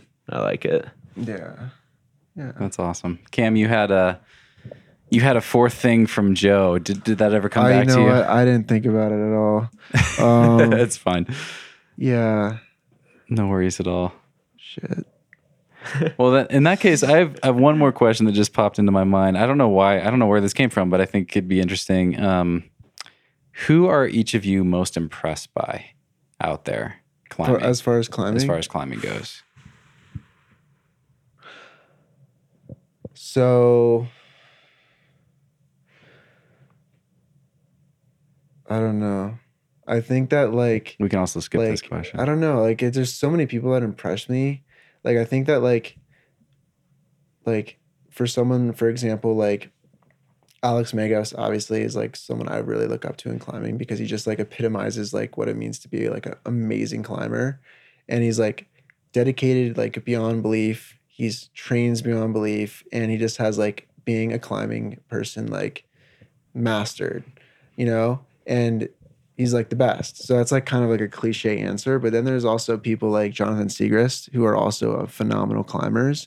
But like when I was talking about like getting to a point where you can like dispatch 15A, like that's what Jonathan's at. I And know. like he just has like the ability and like Matt Fultz too. And that's someone mm. else that I really like. Like these guys and like Drew even like the the character trait that a lot of the top climbers have that I really appreciate because I don't have this yet is like being able to like when you know you can do a climb, like being able to finish it like sooner than later. You Mm. know, like you know you can do it and you just execute it. You know, you don't get like me- you don't have any mental fatigue. You don't get you don't psych yourself out. You don't get unpsyched because it's taking longer than it should. You just like can get it done, and I really respect that trait. And I think like a lot of like climbers that I look up to have that trait, and I appreciate that. cool. And that's why like I think they're cool. Yeah. Anything come to you come to mind for you, Drew? So I went to Kletterzentrum Innsbruck for training, like when I was, I mean, I've been there a couple times, but I went there when I was 18, I think. And there's, for those of you who don't know, there's like a huge spray wall upstairs. It's like the size of like, I don't know, like 20, 30 moon boards or something, just like this crazy like comp wall. And it has like, you know, thousands of holds on it. There's some gnarly stuff that goes down up there. And, uh, I think I was up there and Jakob Schubert was there. And of course, at the time, he had like zero clue. He's like, oh, he's like tiny little American kid, whatever. I was just like kind of following along, like just seeing what he was doing for training. And this man did like a 20 move circuit that I tried like every single day I was there. And I think at the end of it, I had gotten like the first six moves or something like that. and he like flashed it.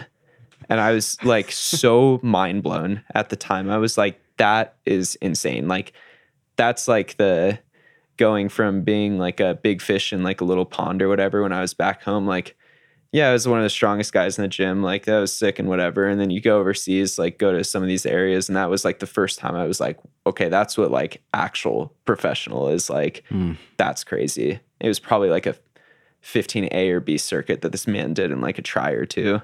And it just like blew my mind after I saw that. I was like, that, oh my God, I'll never be that strong. It was just, I don't know, that moment is like stuck with me like more than most other moments. I Mm. thought it was pretty cool. I'm glad I asked that. Thanks, guys. Yeah. That was awesome. All right, and birthday party, I guess. Let's go get drunk. Are you gonna turn 23? Yeah, 23 tomorrow. Okay. Any plans for your birthday? Uh, I'm going to Squamish on Saturday for the Arc'teryx Academy. And so Probably nothing, honestly, because I'd like to climb on Saturday when Nice. I get off the plane. I have a pretty early flight. Uh, Nice. probably just hang out with the homies here in the house and maybe float down Clear Creek or something. I don't know. No real plans. Cool. Well, thanks for having me. Thanks for doing this, you guys. Yeah, I- thanks I for really, over. really enjoyed this, and uh, it's fascinating as always. So, yeah, let's do it again. Let's just keep it going. yeah. awesome. All right. Thanks, guys.